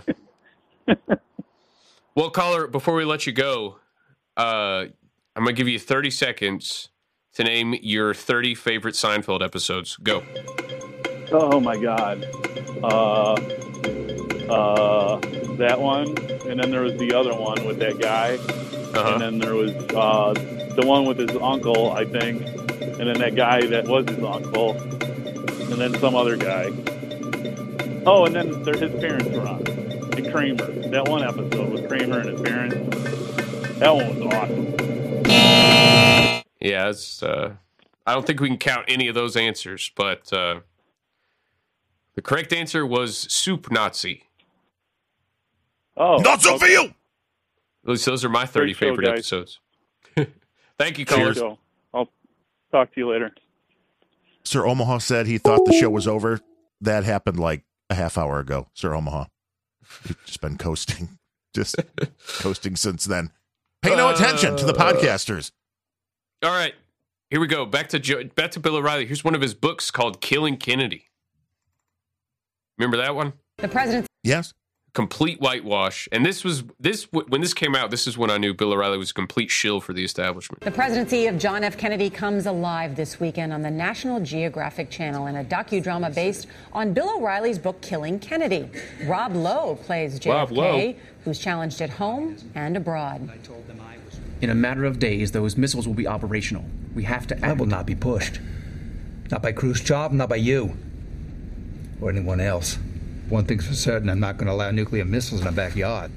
I want to see a limited military option. I want to hear something out of state. You had said a word the whole meeting. I want options, in 40 minutes. Bill O'Reilly's latest book in his genre of historic men is called Killing Jesus. Good morning. Hey guys, how you doing? Great to have you. So, um, how do you think the movie turned out? Rob Lowe? Yeah, he's good. Up low. Uh, very tough accent to do. Uh, but even more impressive to me than the accent was the uh, body language. Uh, Kennedy had a patrician bearing, a rich guy. Um, when you're uh, raised, uh, raised in wealth in America, um, you carry yourself a little bit differently. And Lowe, who isn't, wasn't a wealthy guy, he's a Midwestern guy, um, got it. And so I was very impressed with uh, how Lowe handled the whole thing. A known actor versus an unknown actor? Why Rob Lowe? Um, you know, I was the executive producer, but I don't really micromanage uh, Scott Free, which produced it, and they thought he was going to be good. Um, so I said, fine. You know, they know better than I do. What do, what do you think was the most important thing we learned about JFK from your book and then what is in this documentary? That there was no conspiracy uh, of a magnitude where there were other gunmen. That, you know, Americans are still very confused because there's a lot of money to be made in this conspiracy deal. Uh-huh. But J. Edgar Hoover, the FBI chief, wanted there to be a conspiracy. That's the key to whole, my book and, uh, and the whole thing because then he could control the investigation. Most people don't know the Dallas Police Department controlled the whole assassination investigation because it wasn't a federal crime. It was a murder. And they messed up. And they messed up big time. So Hoover sent 80 agents down with orders to find a conspiracy, find it so I can run this. Mhm. And they couldn't. Yeah. Um, I want to turn to your other book, um, Killing Jesus. I wonder if, if Bill O'Reilly talks about in his book Killing Kennedy if the FBI had a memo go out to every field office that uh, there was going to be a threat on Kennedy's life in Dallas on November 22nd. The FBI covered the whole thing up from fucking start to finish. And Bill O'Reilly's like, well, if there's one thing I want you to take away from my book is that there was no conspiracy. Hello?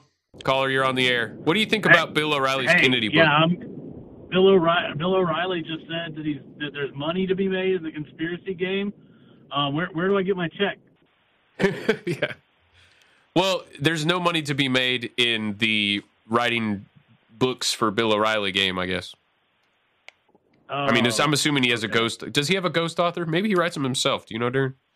He has a guy that he works with, Martin Dugard, on most of those. So I'm my guess is uh, O'Reilly gives him a, uh, which is something I recently found out about James Patterson, which is uh, the way Patterson works is comes with a, a big outline and then kind of hands it over to the other writer who does all the work, and then uh, and then comes back to Patterson for the approval.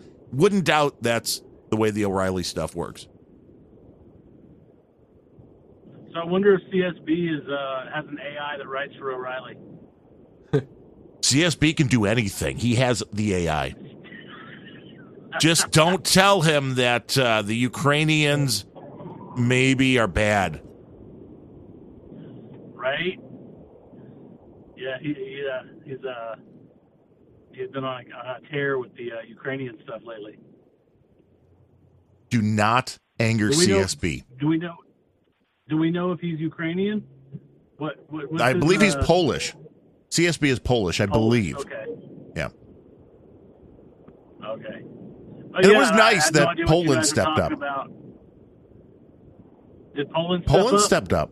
Yeah, they stepped up. They opened the borders. Now, the interesting thing was obviously Poland's a horrible racist country because they were letting all of the Ukrainians come across the border without any identification or anything like that. But there were reports that there were Africans in Ukraine that were trying to get over the border as well. And Poland went, no, no, no, no, no. So, uh, Hey, what's- Interesting. What's, the best way to line up a Polish firing squad? Tell them to make a circle. What? Yeah, yeah, have them stand in a circle. that was too easy. Ah, God. How do you sink a Polish battleship? I don't know. Put it in the water. Something, something, something screen door. I- I- Right. I don't know. You need a you need a Screen rim shot the there. submarine Why did uh, classic, yeah. This doesn't. These jokes don't make any sense. I'm. Look, I looked up Polish jokes to roast CSB with, and none of these make any sense. Like, here's this one. How did a, or sorry, why did the Polak cross the road? He couldn't get to his, Ukraine? I don't know. He couldn't get his dick out of the chicken. Oh, I got one for you. Yeah. How do you make a Polish plumber cry? How? Murder his family. Wow, that got dark. There's a reason why this show is not a Spotify exclusive. There is right there a reason why. Uh, and see, that joke works for anybody. You can put literally any group with that one. I'm ho- I was like, Sorry, I played I this haven't hoping been that people will keep talking, but they just stop as soon as the Seinfeld music Well, plays. it's loud. It's like you're this, yeah, you uh, can't you can't hear over it. You need volume yeah, you control. can't really hear, hear over it. I um, I know I, I I haven't been keeping up with the Ukraine Russia thing, um, so I really don't have much idea what's going on.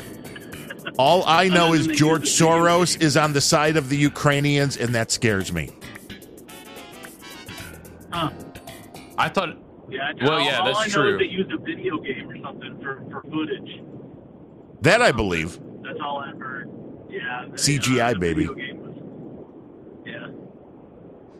I haven't even heard the No Agenda episodes about it yet. I'm, I'm busy. Caller, are you on, are you on an airplane? Yes, Sounds like it. Yes, I'm on a single prop uh, airplane. I'm flying over eastern North Carolina right now. So, you know. Anyway. Wait, really? I'm driving home. Okay. So, it would have been better if you were flying over Ukraine right now, about ready to drop a payload. No, I'm, I'm just uh, just driving home, and I just got on a uh, 80 mile per hour highway, so Oh, nice. we're getting some noise. That's the sound of the road. Caller, The sound uh, of the road beneath his wheels. caller, what are your 30 favorite Seinfeld episodes? Yep. Soup Nazi, the one that showed some titties. Uh, Right, Elaine's accidental slip. Lane, Lane dancing. No, there was an episode where this chick was in the, uh, came out of the water at the beach topless, and there was one frame of titty. So you're, Shrinkage! So you're more you're more in it for the uh, pornographic aspect than the Jewish aspect, I guess. Yeah, yeah, probably. I um, I was, I'm a big fan of Seinfeld. I enjoy. I enjoy the show, but I don't really know the names of the episodes or anything. Or anything that happened in them, or who the actors are that play anybody. I, just, I remember individual gags Gotcha. from the show, like when Kramer had the job that he just happened to show up somewhere and they thought he worked there, and that was pretty funny because he didn't know what the hell he was doing. He was just sitting at his desk eating crackers all day. All right, thank you, Oh, yeah. caller. We appreciate your what? Yep. Did you did you just Whatever. It sounded He like cut you the got- engine. It sounded like you almost got into an accident. Sounded like the plane stopped. No, there's a undercover undercover cop and a Volkswagen Jetta all riced out over here. Uh oh. Drive very safely. all right, peace out, homies. Bye. nerds. See you, meet us.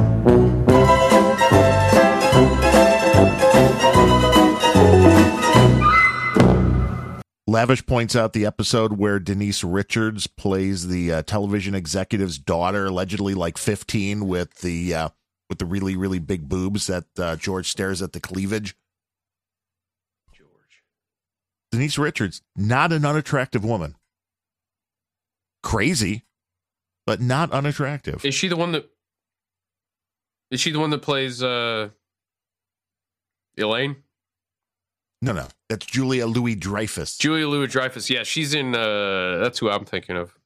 She's all right. Denise Richards, you know, from uh, you know, She's the one the that thing, married Charlie, Charlie Sheen's Sheen. wife. Yeah, Yeah. yeah, And she was in that movie with the other one, and that they did the scene. Uh, you know, No, I don't know.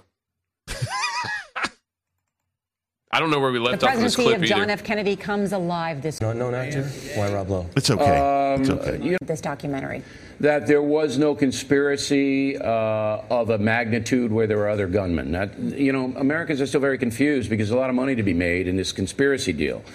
But J. Edgar Hoover, the FBI chief, wanted there to be a conspiracy. That's the key to whole, my book and, uh, and the whole thing, because then he could control the investigation. Most people don't know the Dallas Police Department controlled the whole assassination investigation because it wasn't a federal crime. It was a murder. And they messed up.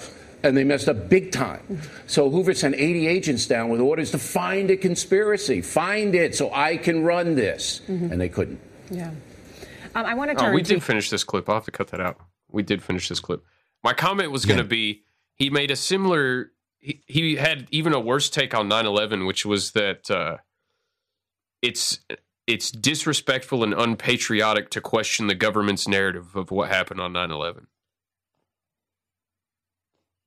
I would guess it's uh, who you consider the government is the speaking for that. But Neve Campbell, Denise Richards, Wild Things is the movie. Yeah, that was the Where the scene. wild you have- things are. I read that book as a kid. No, no, not where the wild things are. Just wild things. Wild things. Yes. What was that movie where the trees are all boners and that chick's tits grow? I don't know. You could have just Johnny been high got watching. Johnny Knoxville in it. See, I've never seen a Johnny Knoxville movie. I must be missing. You never out. even seen Jackass? No. What? No. All right, here's what we're going to do. We're going to listen to all three Jackass movies for the rest of the show. and it'll, I'm sure it'll translate perfectly well just being able to hear them. See, I would doubt that. I would doubt that very much. Yeah, we need to not. do a uh, we need to do a radio series, a radio play. We were talking about that on Planet Rage. The Morning well. Zoo. No, Oh, see the the, morning zoo. I mean, that would be good for like little clips and stuff. The morning zoo. I think people don't understand how hard that would be to keep that going. As if you were doing a real morning zoo with the hey, hey, hey, how you doing? What's the weather today? Hey, what's what's going on in the entertainment world? That would get old quick.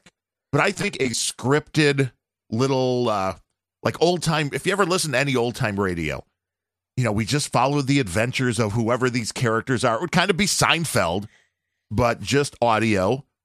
And we'd have Fletcher and me and you and Jennifer and Carolyn Blaney and would be a uh, so you're talking about little- Meat is Pod, but make it not good. yeah. no, make it good, actually. Uh, you got that backwards. But yes, like Meatus Pod, but interesting. I think Meat is Pod is good, but this would It be is. a comedy version of that. Yeah, Meatus does good stuff. I'm just busting those balls. But yeah, No. do a in that in that realm of the old time radio. I mean, we, we don't want to do anything uh, you know that would offend people like Amos and Andy, but you can do all sorts of uh, you know different things and just have uh, just have some fun with it. Yes, radio plays are the shit, lavish. It's theater for the mind. You can get all you know. This is where all your sound effects and all your little clips would come in. You could do a little, you know, live presentation, and you'd be like, "Oh, we follow our hero, Sir Seat Sitter, as he gets home from work. The kids are crying. His wife is yelling at him. Ah, you fucking bum!" And then you know you go through. You have a story. You have fun. I thought this was supposed to be fictional. You're like, this is a. How do you know? Do you have a? Do you have a camera in my house? Are you Yeah. watching what's going on here? For we real. are. It's actually it's a it's a I'm pay per view sorry, thing I- we've got going. I'm just in a horrible mood. I smoked a ton of crack last night. And as So you don't want to smoke a ton of crack. You want to keep that Moderate. at a, a lower level. A small yes, amount of crack level. is good. Doctor recommended. Yes, too much crack will clog your arteries. You don't want that to happen. Yeah. reporting to murder on Yeah. abs, six abs, and a in a pack. Uh, okay, I I'd want. Uh, I'm I'm I, I got to get these out of the way. I don't even remember what this is, but it's from the Young Turks. I labeled it TYT, so I know what t- the Young Turks are. That's Bill O'Reilly was professionalism. discussing hate speech on his program. Sorry, I cut you off there. What? I was just saying this is professionalism. Like, Oh, here's a clip. I have no idea what it is. TYT is it's labeled TYT. I'm It's assuming it has tight. something to do with O'Reilly. Bill 'Cause I O'Reilly was discussing. I got all this this morning on an O'Reilly kick. Bill O'Reilly was discussing hate speech on his program recently, and he decided to bring up someone. Uh, let's take a look and see if we can identify them. You know what it's like to go to Oh, sleep yeah. every night knowing you work for a bunch of psychotic killers and you bastards are probably going to end up killing me one day? Hate speech. Now Facebook is apologizing for allowing it worldwide. But can anything be done to stop the hatred, which is directly linked into the IRS Tea Party scandal?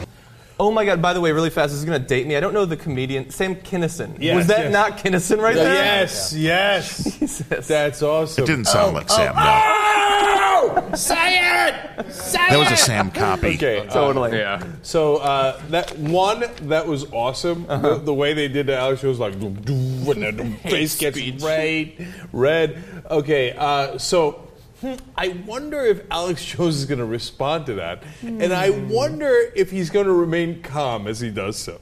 And now Bill O'Reilly has come out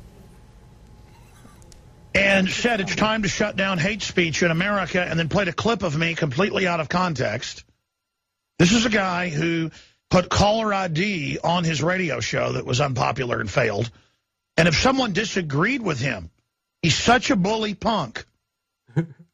I'd like to get in a boxing ring with Bill O'Reilly. He's, Bill O'Reilly, I See, now that's you ironic, right? Pay-per- He's such a bully punk. I wish I could kick his ass. Like, come on. I mean, he has to know what he's doing, right? He has He to know the Alec character Baldwin, he is. He's like Alec Baldwin. I'll get you in a boxing ring right now. I'll break your jaw. I'll break your nose. I'll break your neck.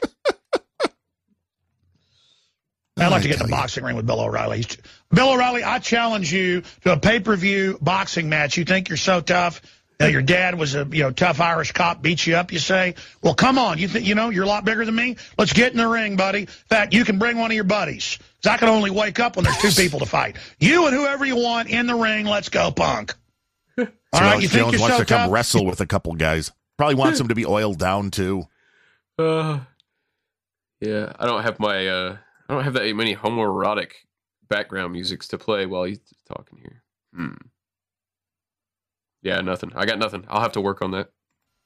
All right, you think you're so tough, you try to intimidate your guests, you get in their face, you turn their mic off, you get in their face and poke your finger in their face, you big fat bully. You want to start a fight with me, punk?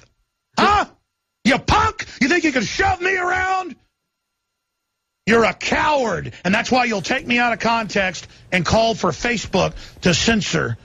You're a coward, punk, rat bastard. This is probably my favorite cat fight so far. I just Oh, yeah. love the idea of them going back and forth. And also, he, so he mentions there, you take me out of context. When you're doing this on your show, how important is the context really? You look like an idiot. That's an interesting point, John. Hey, he's got a point there. But it's interesting. I don't know how long. This seems like this was maybe back still from the Fox days because Nine uh, years ago or something. Yeah, that would make sense. I mean, lately O'Reilly has been very much against the big tech censorship, so it's very he's gotten very no agenda. He is uh, going Yeah, I- down a lot of those same rabbit holes. And I think uh, to agree with you there, I think my most of my huge problem with O'Reilly is based on the O'Reilly that I would see on Fox, where he would be defending the government, defending the Iraq War. Um, I'd, I'd be curious to hear if his opinion, opinions on like Kennedy and 9-11 has changed because I know like he is night and day from nowadays the O'Reilly that I picture when I think of Bill O'Reilly. He is more of not necessarily uh, he he did like what Rush did or what Tucker did, where they went more uh, conspiratorial is a bad word to describe it, but they they started actually questioning the establishment narrative. Yeah, well, it's interesting when you see uh, anybody that's on Fox News, CNN, all of these now. The biggest people that are putting money into advertising are the medical stuff. And you know there's certain stuff that just can't be said. So even people that think they're uh, completely above and beyond that, you're not. There's stuff that you're not going to be allowed to say on your own program because the network's going to overrule you. So it is interesting when, you know, when you look at guys like Adam Curry and John C. Dvorak of No Agenda, they're their own boss. So they're saying what they believe. Are they always right? No, but I believe they're saying what they believe. Now that O'Reilly doesn't have the corporate bosses, I think he's saying what he believes. I think Glenn Beck didn't have as big of a change, oddly enough, between CNN and Fox in his own bit. But I think that's probably why he got fired from CNN and Fox is because he wouldn't play the same game, which is why he didn't last 20 years or whatever O'Reilly lasted at Fox. And, uh, you know, it's interesting. Once you get to do your own thing, you are more unencumbered by all of the uh, the craziness and people telling you what you can and can't say and you know you just hope that uh, will attract an audience o'reilly still has some sponsors but it's at a much lower level it's mainly people that are subscribing See, have my to he does run a, a used i haven't seen one in a long time but there was a time when uh, you know a my pillow ad would run during the shows, but that, not as much as the Blaze. I mean, if you watch the Blaze TV, it's like every ad break there's going to be a My Pillow ad. It seems the guy spends money on ads. I guess I don't know. Are the pillows any good? I've never tried one. Spencer and Lorian each got one. I, I if I remember correctly, uh, I have not used a My Pillow. I should have asked them to bring it to the Nashville meetup so I can maybe try it out. Yeah, but yeah, it could have had like a big sleep up. Be nice. Be fun. Yeah. Yeah, I've not. I'm not tried a my pillow. You remember when Mike Lindell was on Kimmel and Kimmel just tried to clown him, and Mike Lindell was such a good sport, and Kimmel was just a complete asshole.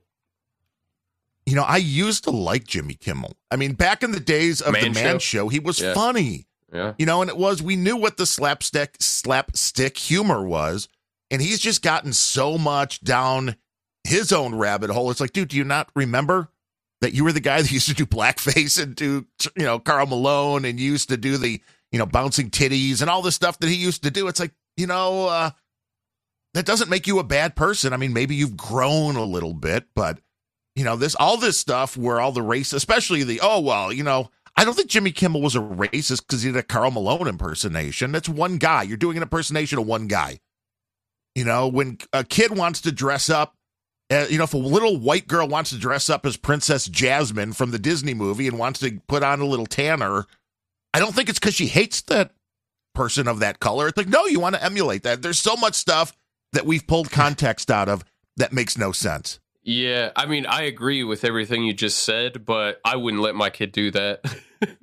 Well, no, I, you can't now yeah. because of what's surrounding it. But it's like you when you look at the context and when this from the minds of you know a kid, they're not thinking I want to do this because it's horrible. It's like this; they think it's good. Yeah. You know, any kid that was growing up in Chicago, you know, little white kid when Michael Jordan was playing here, it's like fucking hey, that's the best guy ever to play basketball. But it, it's beyond just doing like black. Unless you're Justin Trudeau, then I guess you're uncancelable. But the uh, yeah, well, Always Sunny in Philadelphia, going back to how we started off the show, they uh they had a they did three or four Lethal Weapon remakes in an episode.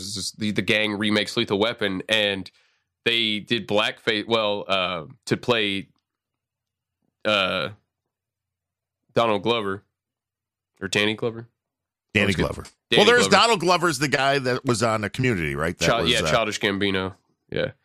Uh, but yeah, Danny Glover to play him, they did uh, blackface, and they're playing a character playing Danny Glover in blackface, and even that Hulu and FX took off all those old episodes.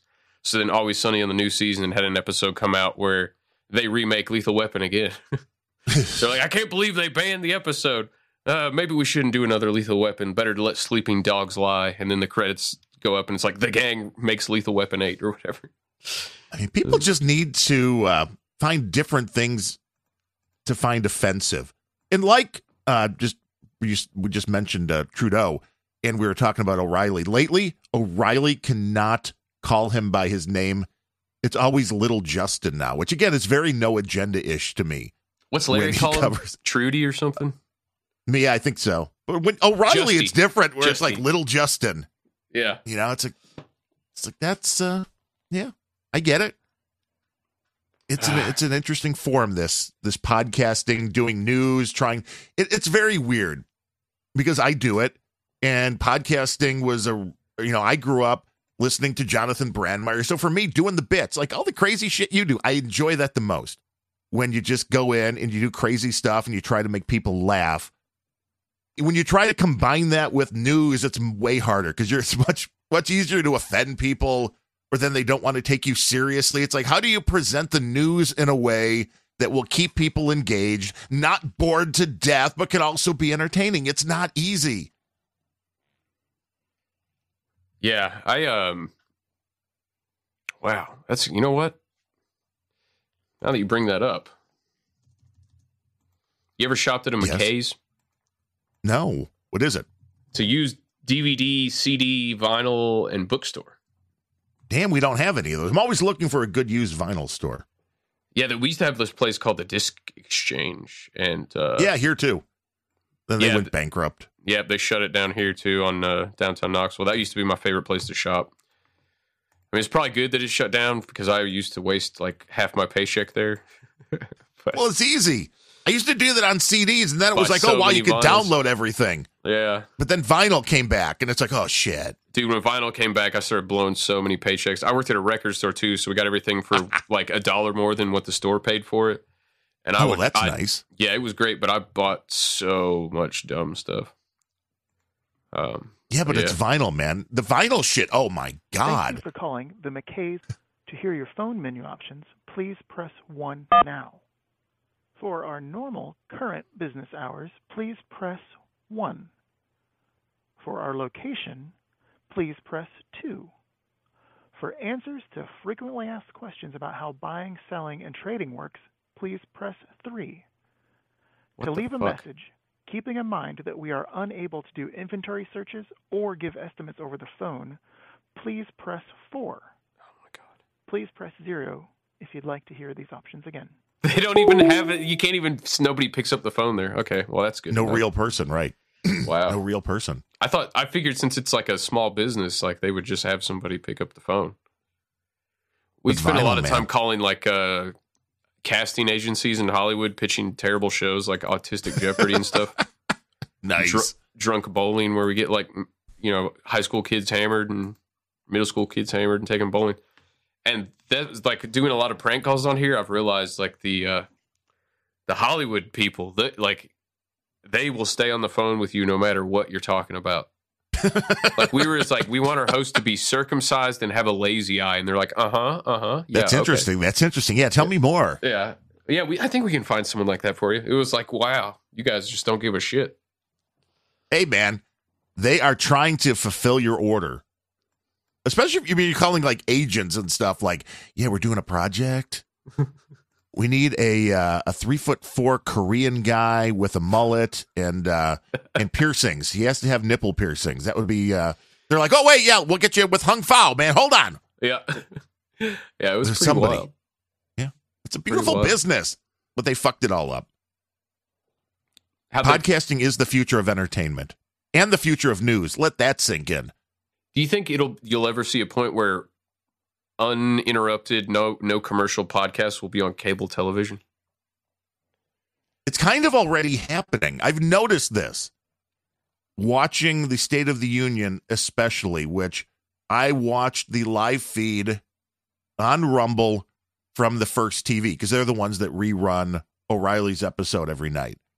And he was going to be on after. So I'm like, well, okay, I'll just tune into theirs coverage of the State of the Union. They had one of their other hosts like making rude comments and stuff while Joe was speaking. It wasn't really funny, but this is also part of the new uh, news landscape, I guess.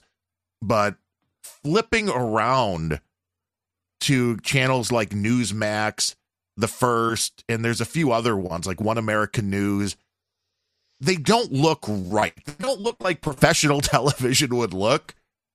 And it kind of reminds me of, you know, if all of the folks I know that do like podcasts would get together and pretend to do a news network, it's kind of what it would look like.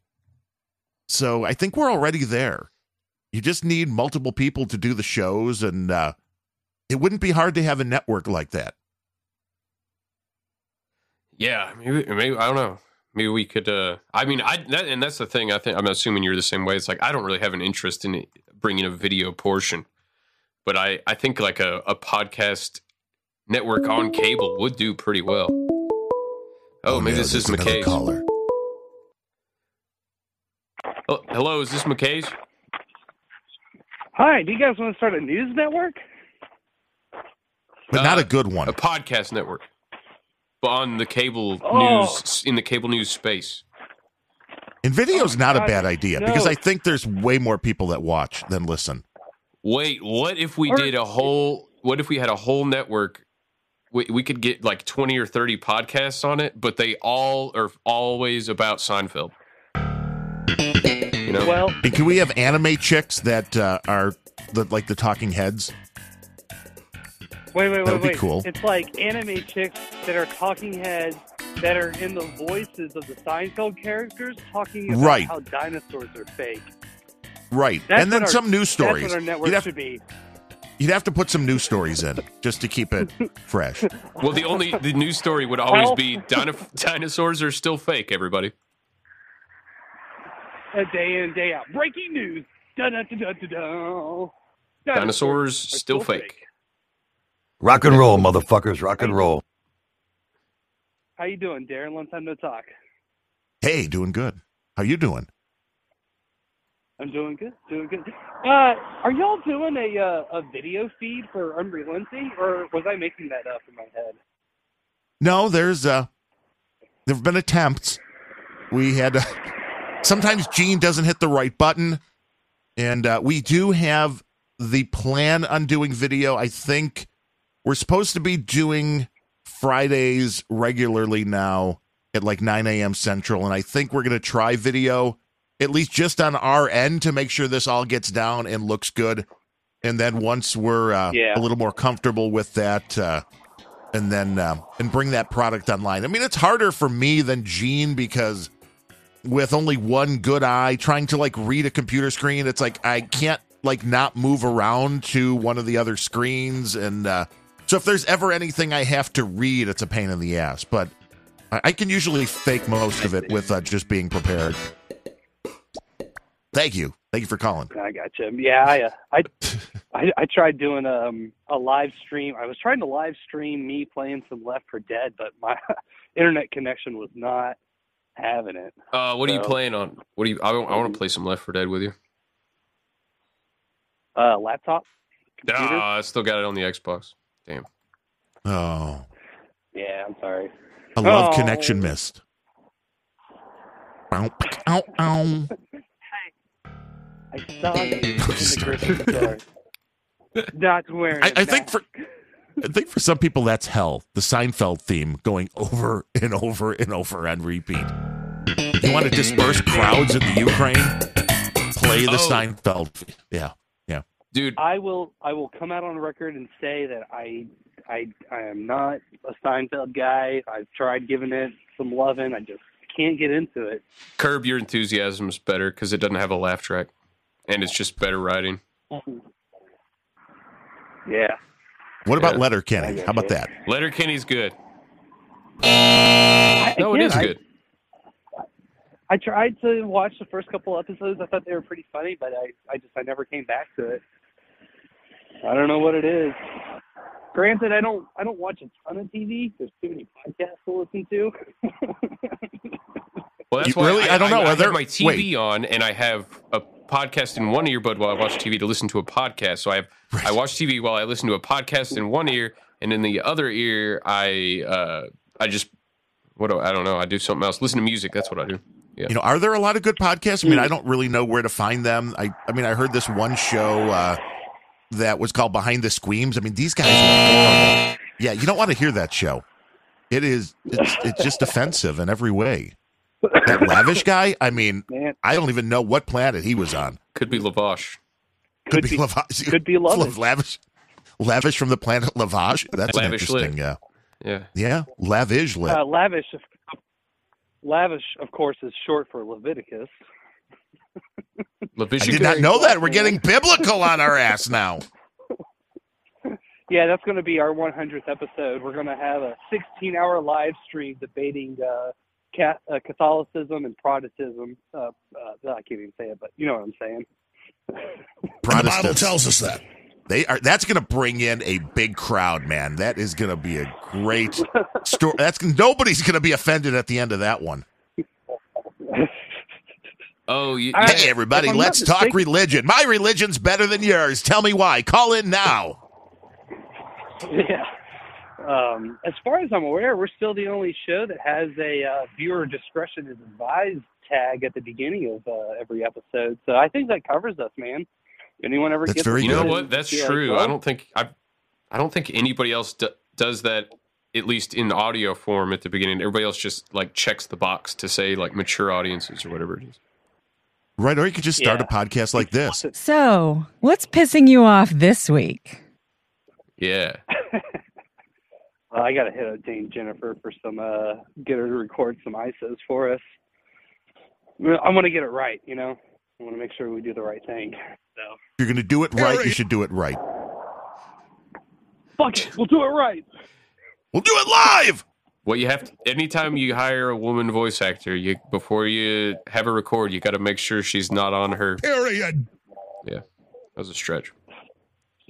Yeah, oh, I, the, the timing was horrible there. I didn't even. Oh my gosh! the joke Oh. didn't land. Yeah.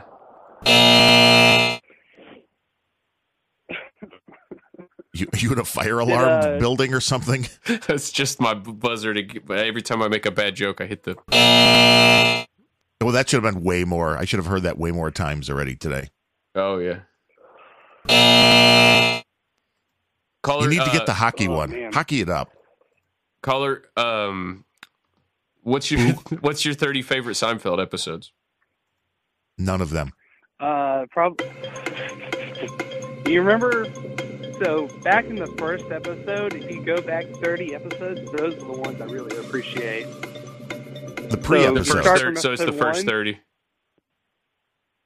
See, Yeah, you what no no caller today has done. What you just almost did, which is go episode one, episode two, episode three, episode four, episode five, episode six, episode seven, episode eight, episode nine, episode ten, episode eleven, episode th- 12, 13, But you 14, really have 15, to say 16, 17, episode? 18, 19, 20, 21, 22, 23, 24, 25, 26, 27, episode 28, episode 29, and episode 30. That's like just, you know. But if you're nobody- adding episode, you can't get that into 30 seconds. Now, if you're Joe Biden, it would be like, when's it, 30? International pressure. Oh, Hmm. did y'all see the way Nancy Pelosi was shaking, like rubbing her wrists together during? Oh State my God, what was that?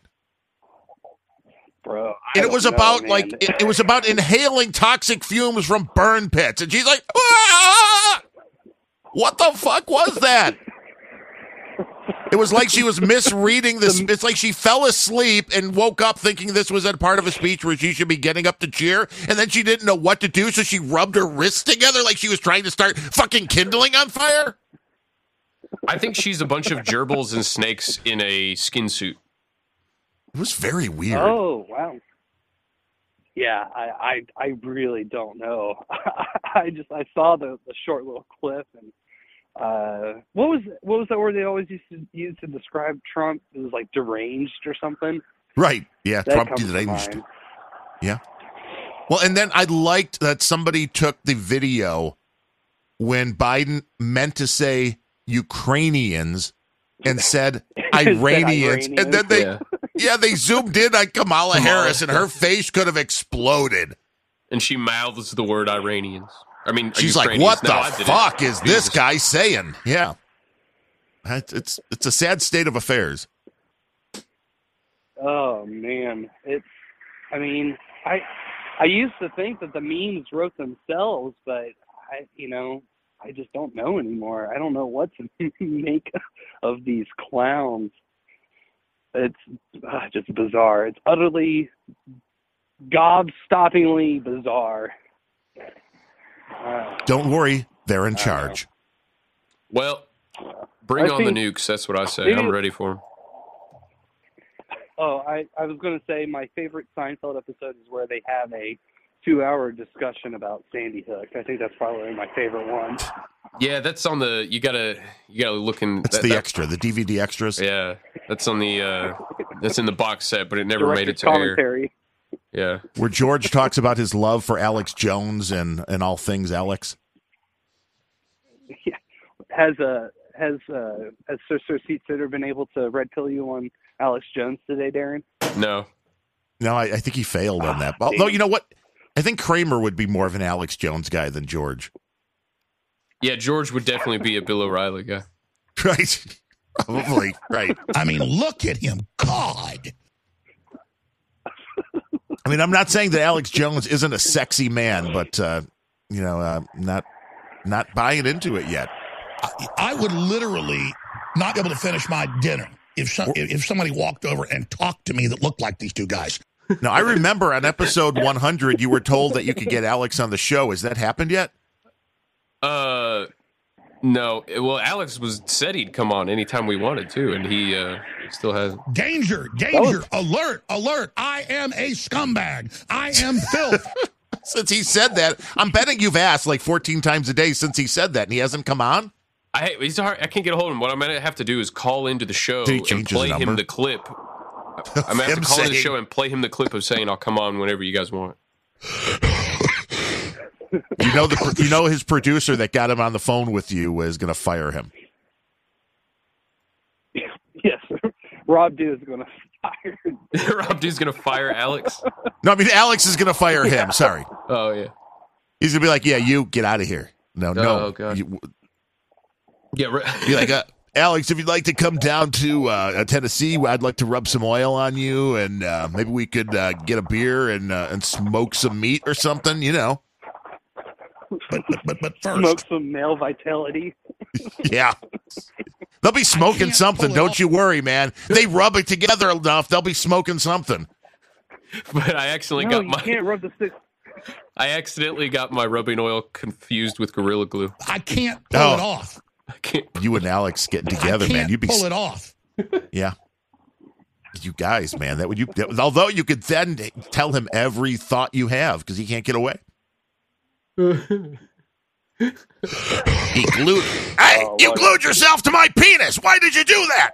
Is that funny? It's pretty funny. I pledge before my heavenly Father that I, I, I, I, I, that I will resist them every way I can. These people are the literal demon spawn of the pit of hell. All right, caller, we're going to let you go. We got to. The the the the the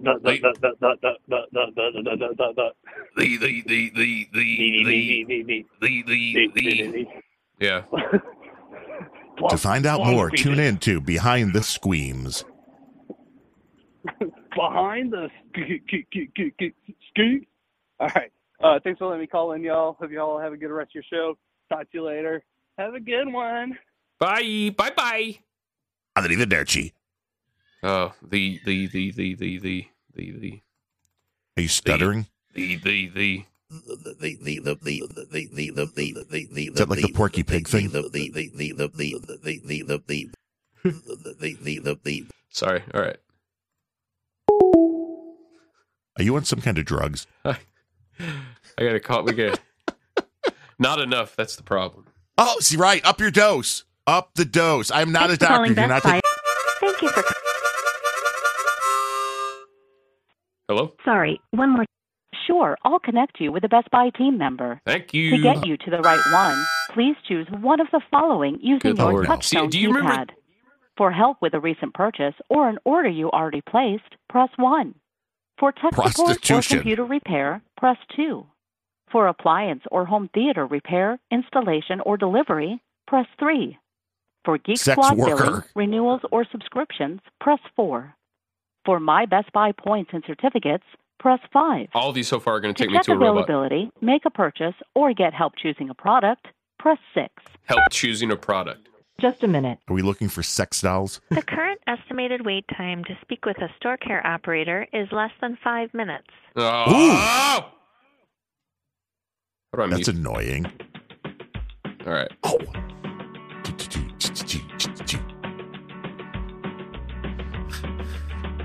Love getting up in the morning to Darren O'Neill.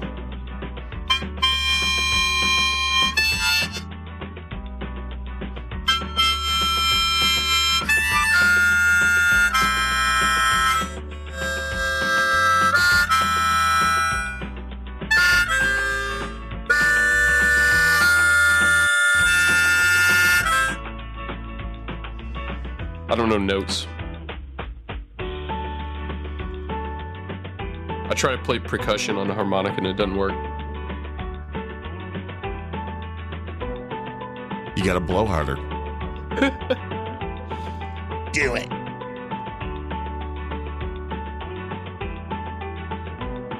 Bring me 15 hookers now and get the drugs ready.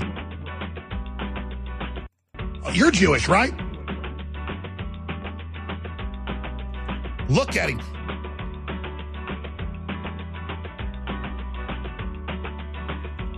Mean, look at that face. I know your mustache is cool. Oh my There is God. absolutely no news to discuss. There is nothing that I want to talk about because all the news is the same old. The world's burning down. The end is nigh. We're all gonna die. We're all gonna die. And I don't care. Let's all die in peace. Let's all die in silence. No need to make a big fuss about it. Jeez. So self important.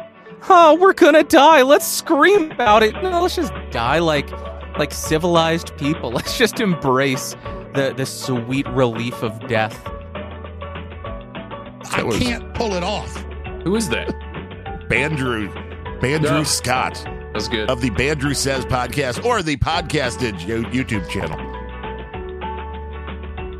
This is the problem with prank calls that I always run into. Unless you call, it's like every everything's automated and there's always call wait. Like, uh oh, okay. here you go. Thank you for calling Best Buy. This is how can I help you? Hi, hi. Uh, this is Jefferson. I'm here with my uncle Richard. Number nine. Hello. Hello? Hi. Yeah, we're uh, we were wondering. We're looking for the Seinfeld DVD box set. We were wondering if we could actually buy it individual disc by disc for each episode, one disc per episode. We were wondering what your favorite Seinfeld episode is, or what you would recommend, or maybe if there's somebody there that's a Seinfeld aficionado. Uh, let me get you to that department, okay? One moment. Do it. It sounds like they have a Seinfeld department. I started talking about Seinfeld. She's like, "Let me get you to that department, the Seinfeld department." There's still time to call the church and call all this off. And I swear total resistance to you with everything I've got.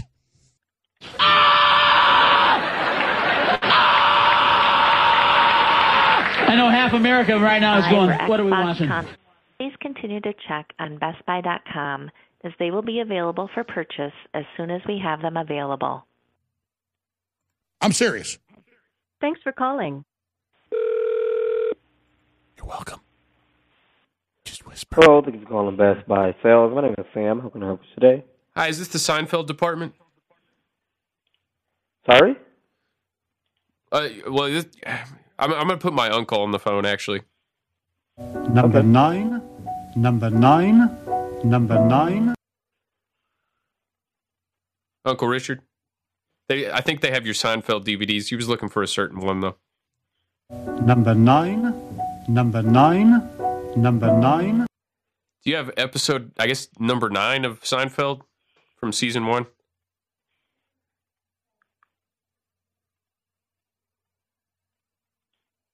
Honey Underman. Honey Underman. Honey Underman. I guess not. Dude didn't even be like, what's this all about? Number He nine. just jettisoned. Yeah, I just I don't. I you know what I should have done as soon as you picked up.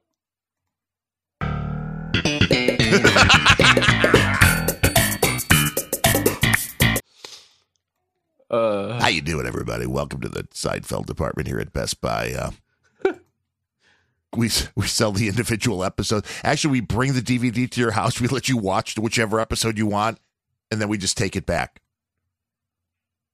No, that's a service people want. Ooh, you know, people just stream this shit now, right? Stream what? See, that would be what I would expect on the guy from NBC. Stream what? like, Seinfeld. yeah, it's like you know, you could just get fucking Hulu, dude. You know, I mean, way better. Well, yeah, but uh, if it's it's not it's not Hulu. If it's Seinfeld, you know what it is. If it's not Hulu, it's what? If it's on if if it's Seinfeld, it's not going to be on Hulu. It's going to be on Julu. Yeah. All right. Damn. I'll be here all week. No shit. Rage Hotline. If you know the extension that you want and are using a touch-tone phone, please dial it now or hold the line and your call will be answered as soon as possible. Hold the line. If you wish to speak to a book warehouse sales associate, press 1. And Hold the line. store manager. Hold the line. I'm holding the line. I was like, why are all the Christian bookstores closed according to Google? And then I was like, oh, because it's youth group on Wednesday night. Thank you for calling the Book Warehouse. Hi, yeah. Um, we had a couple questions to ask you, uh, just real quick. Um, Okay. First, yeah. First of all, um, your favorite uh, Seinfeld episode, if you you know that.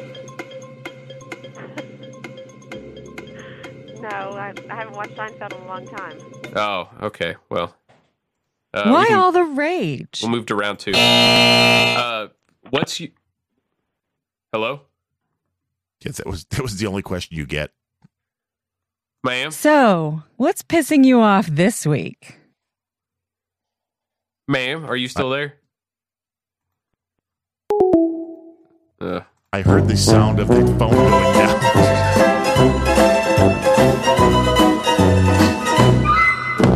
That sounded like an old fashioned phone, too. yeah, it had the click and everything. I know, it was great. Oh, you know what? Ah, I forgot to do the thing again. What? I just keep. Your wife has said that is a big problem for you. Yeah. You keep forgetting to do the thing. Uh, the thing. Yeah. And the, the, the stuff. That's the main one. Yeah, It's well- not just the thing, it's the stuff. If you don't do the stuff, you got a big, big problem.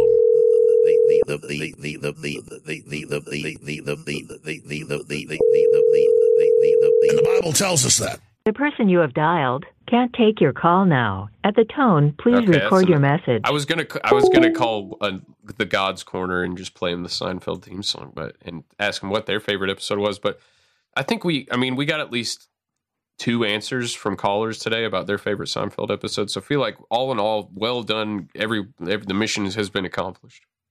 Uh, well, hello.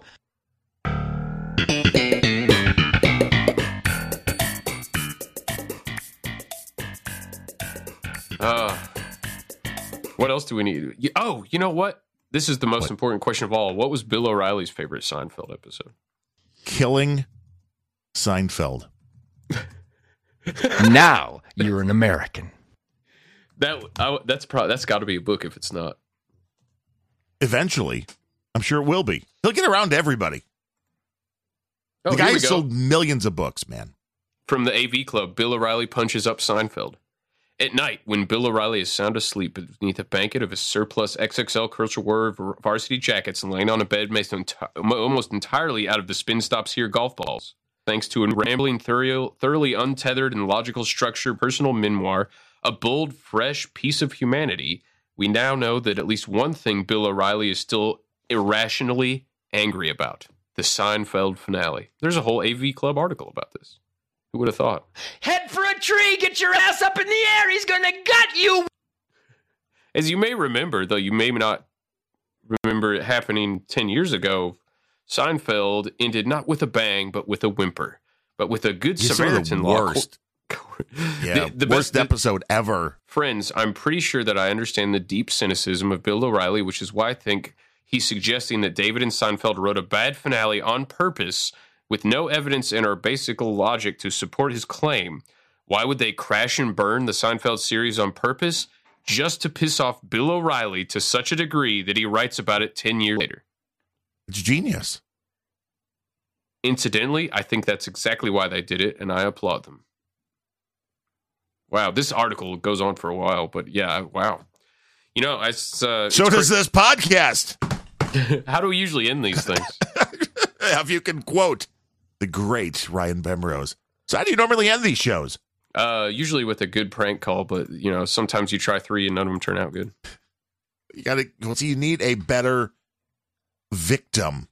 You need somebody that will pick up, and you need somebody that is invested in you calling. So if you call like Best Buy, they don't care. Now, if you were to call like a realtor or something and start asking about Michael Jordan's twenty-five million dollar house here in Chicago that's been unsold for like a decade, I bet you could ask a lot of weird questions. All right. We'll close the show on that then. How about that? A realtor. I mean, it's after five o'clock now, so everybody's closed, but uh Not in California, it's not. ooh, that's true. Try to buy a house. Tell me you're looking for something that's great for doing hookers and blow. Some, something previously owned by Jon Voight would be nice. We can get the Seinfeld connection in there. Look, looking for specifically houses that either Jon Voight or Jerry Seinfeld have owned. Now, the best place to call when you're doing a late night show is Hawaii because they're like five hours behind. This is Colleen. Hi. Um, Hello. hello. Can you hear me? Yes, I can.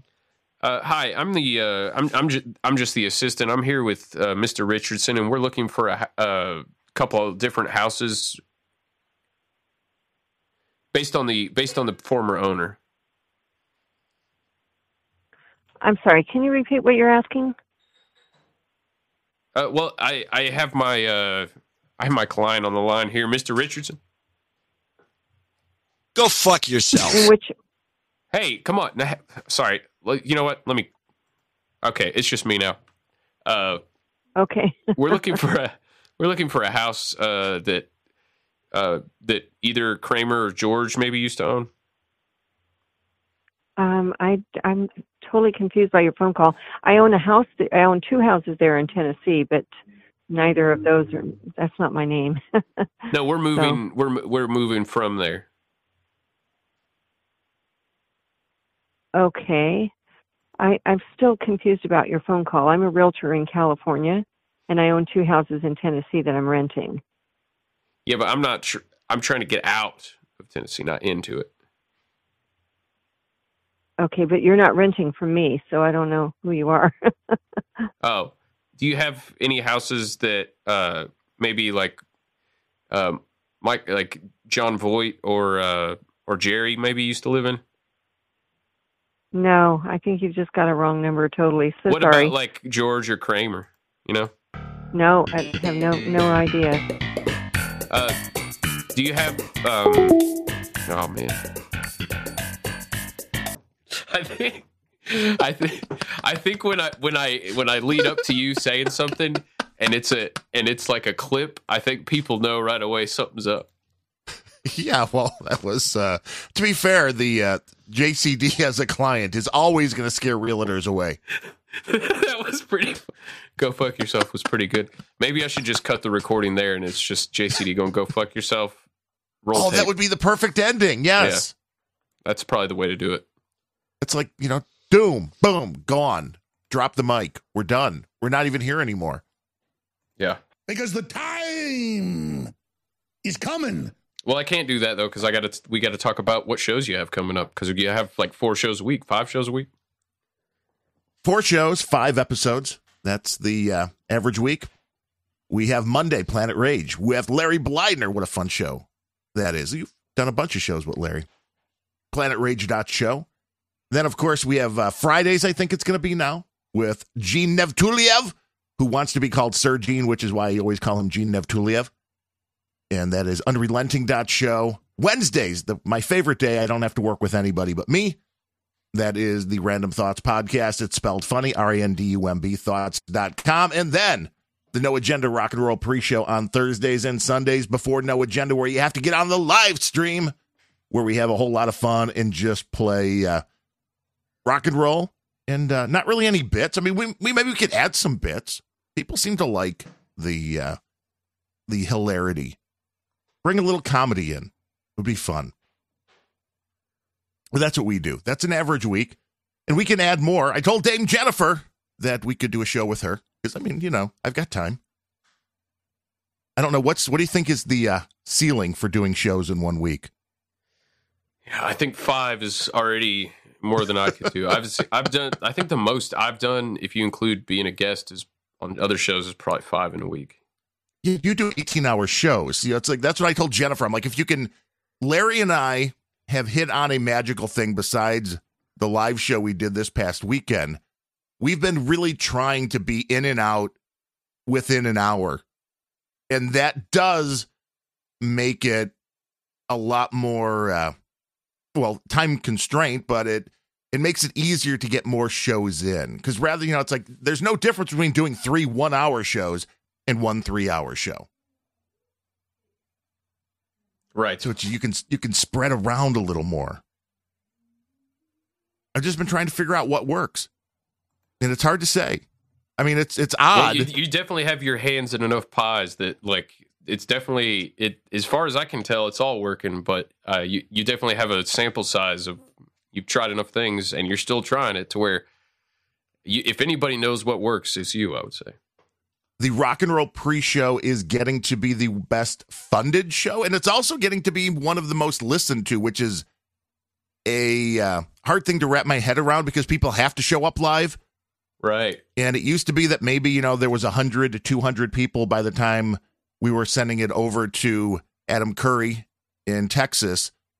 And now there's been a bunch of times where i'd look towards the end of the show and there's five six seven hundred people on before it goes over to curry so it's a it's a wild thing that that many people show up live but it's been so much fun for me because people are sending in requests which make it more interesting. I mean, it's great if I put together a playlist and come with a bunch of songs that I'm have already heard, but being able to just get requests in and people have done a really good job now that they've been trained properly.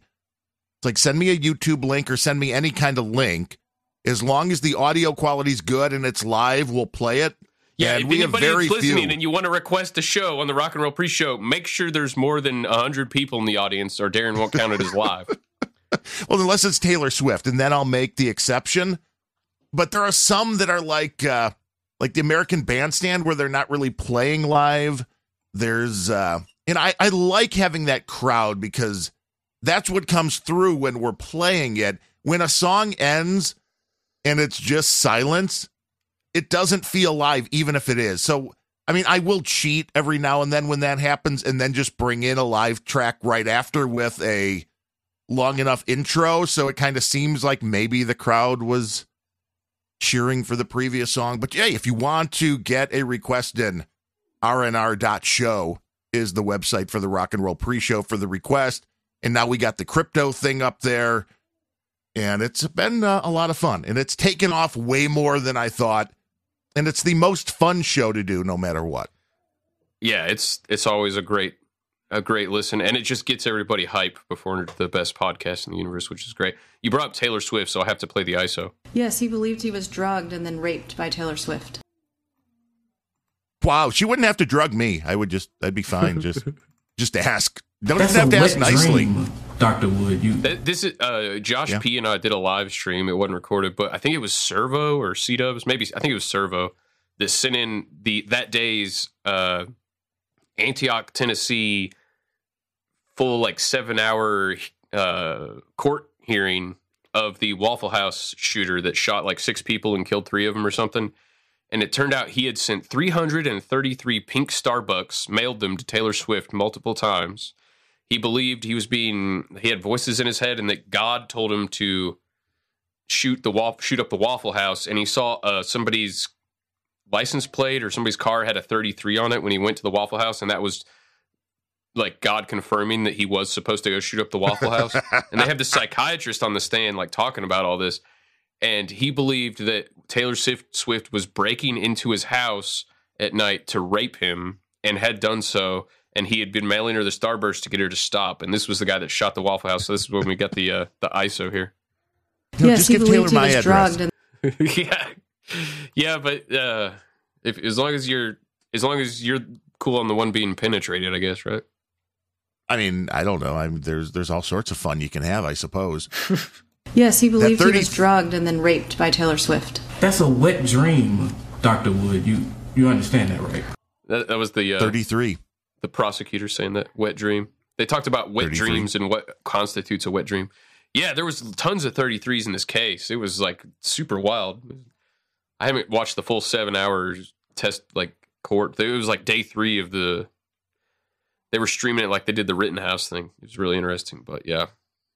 I have never run into a no agenda producer in the wild. My wife has now at work. She's uh, works in a retail environment, and somebody was in her shop a few weeks ago, and the final value was thirty three something, or, or maybe it ended in thirty three. And the guy's like, 33 is the magic number. And she's like, no agenda fan. And he looked at her like, what? How the fuck do you know? was like totally surprised that anybody would uh, would know about that. So Yeah, at the liquor store, I've met uh, a couple no agenda producers. A couple of them were uh, two were Vietnam vets, Iraq vet, and then one dude that's just uh, uh, I don't remember what he said he did. This dude named Mike, and we ended up hitting it off. I talk to him every now and then, but yeah, there. Uh, I guess it's just like, geographically, Tennessee's got a lot. I know Murfreesboro is one of the big hot spots, and of course Nashville. So, but even Well, out here near Knoxville, there's a there's a big. Uh, I, I run into him in the wild fairly You're frequently. much more free there. You're much more able to say things. We live in Commie, Illinois, like Larry in Commie, California. You got to be more careful with saying these horrible things like you listen to a podcast. But hey, Fuck I the have no problem telling people. Fuck 'em. I listen to Ab in a six abs in a six pack every damn episode that I'm on. I listen to.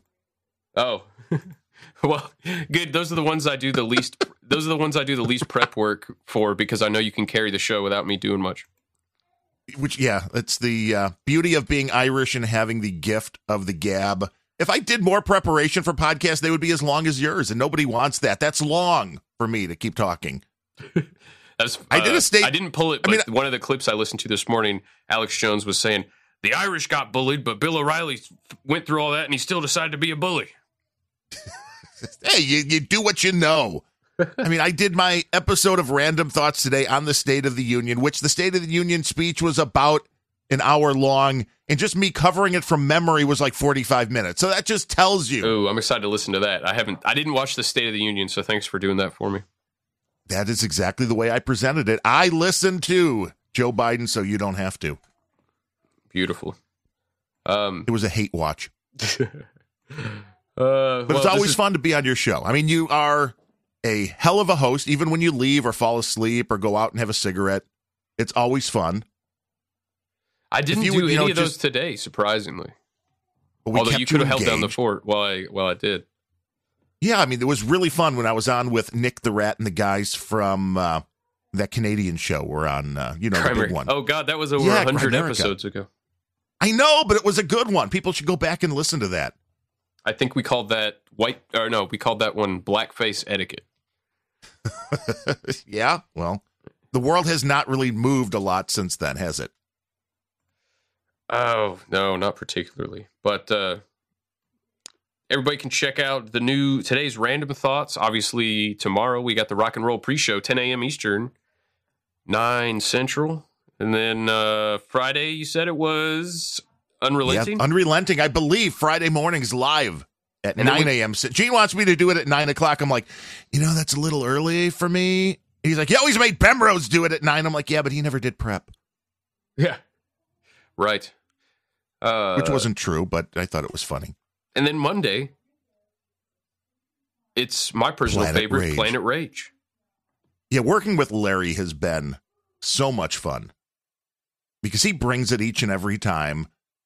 He is able to tell stories. I mean, he has the voice, which is great, but he's able to tell stories and bring them to life better than most people, I think.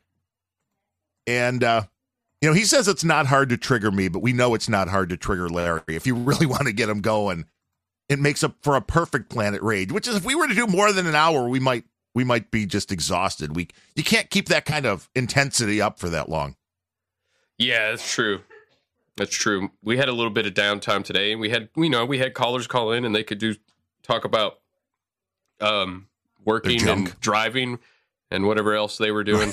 Nothing interesting, but you know they were doing Yeah, stuff. I mean, I'm surprised podcasters calling in and not pimping their own show. I will give them credit for that, and I will also ex, you know eviscerate them for like, why aren't you mentioning your show? That's the first thing you should say. Now, when Booberry called in, you should have been, "Hey, this is Booberry, the Mothman of the Minneapolis of the Behind the Scheme show." Yeah, I, I When tend Meta's not to called do up, that you know? either because I don't want to like, especially the shows I call in frequently. I don't want to just shill my show, but I'm happy for anybody to do that here because what else am I got going on? Shill them up. It's a great big community. That's the way it works. Well, this has been Absent Six Pack. Thanks, Darren, again for joining. And Thank you. uh, in case you were wondering about the show, Hi, this is Gilbert Gottfried, and I just watched that podcast, Abe and a Six Pack, and it was the worst. It was the worst shit I've ever watched. It just shows anybody can have a podcast. And uh, even by those standards of anyone having a podcast, uh, this one was shit. It's like, uh, it's stupid, it's boring, it's a waste of time. And, uh, you know, there are two year olds with podcasts that are more worthwhile listening to than that. It, it's just, uh, don't waste your time. Really, really avoid it like the plague. We're often to streams. They do they want to stream? Starbucks. Uh, how can I help you? Hi. Hello. Yeah. Hi. Um, I just had a couple questions for you. Um, do you still have the um, the Seinfeld venti? What was that? I'm sorry. Um, what's your favorite Seinfeld episode? Hello. And that is the sound of a phone hanging up.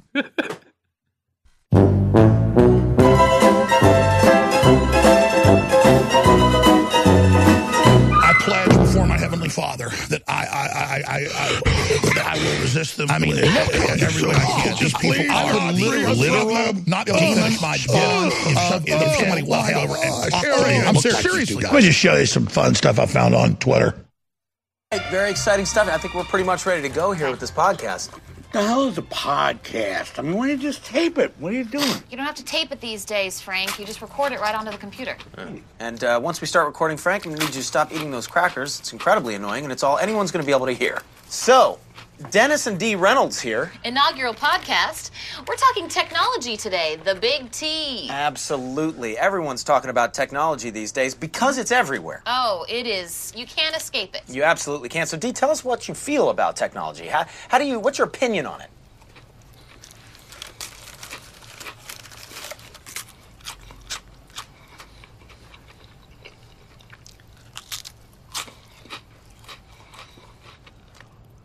Dead air. Could you ease up on the crackers? I'm, I'm getting bored with this. I'm gonna bring my guest in. Guest? I asked Cricket to come. What? Cricket, he's Cricket, outside. no, Frank, you can't just bring guests in here. This is our podcast. I feel like you're trying to take over. No, no, no. You know what? Actually, this could bring up a pretty good issue. If you bring Cricket in here, we could rail on him about the homeless issue. Cricket! Chris.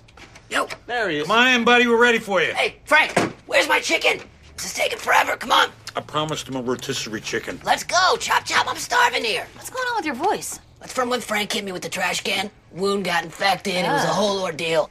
Okay, all right. Well, um, listen, let's get into the issues here. We're going to start rolling on this. Cricket. Oh, no, no, no, no, no. I am not saying another word until I get the chicken. I lied about the chicken, Crick. Are you kidding me? I was bullshit. Oh, my God. Unbelievable. Why do I even trust you? Wait a minute, here. I do have something for you.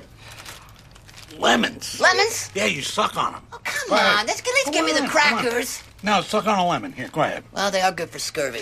All right, I have a few lemons, but then I'm out of here. All right, here we go. So, uh, Dennis and Dee Reynolds here. We are talking about the homeless issue here in Philly. That's a big issue these days, and we're here with our friend Cricket. He is a homeless man. Cricket, walk us through a day in your life.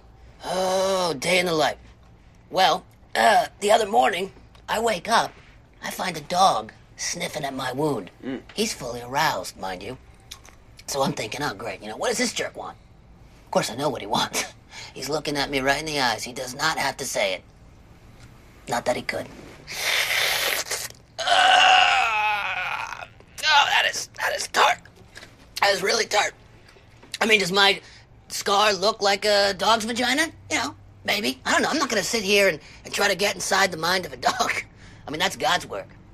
Well, not that I believe in God. I don't. Not since that Chinaman stole my kidney. Cricket, tell Dee how much you think she's ugly. That's not going to make any sense, Frank. He doesn't think I'm ugly. He's madly in love with me. Don't flatter yourself. I'm over you, sister. Since when? Since I found out you are a whore. Will you stop talking about this? Has nothing. Okay, well maybe you're a whore, you stupid, ugly, homeless bitch. Uh, zing. uh, Dom banged your neck Yeah, the you're other both day. whores. You're Next- both- At least someone's banging my vagina. You know what I'm saying? Get into it. Get into No, it. this, is- this is not good radio.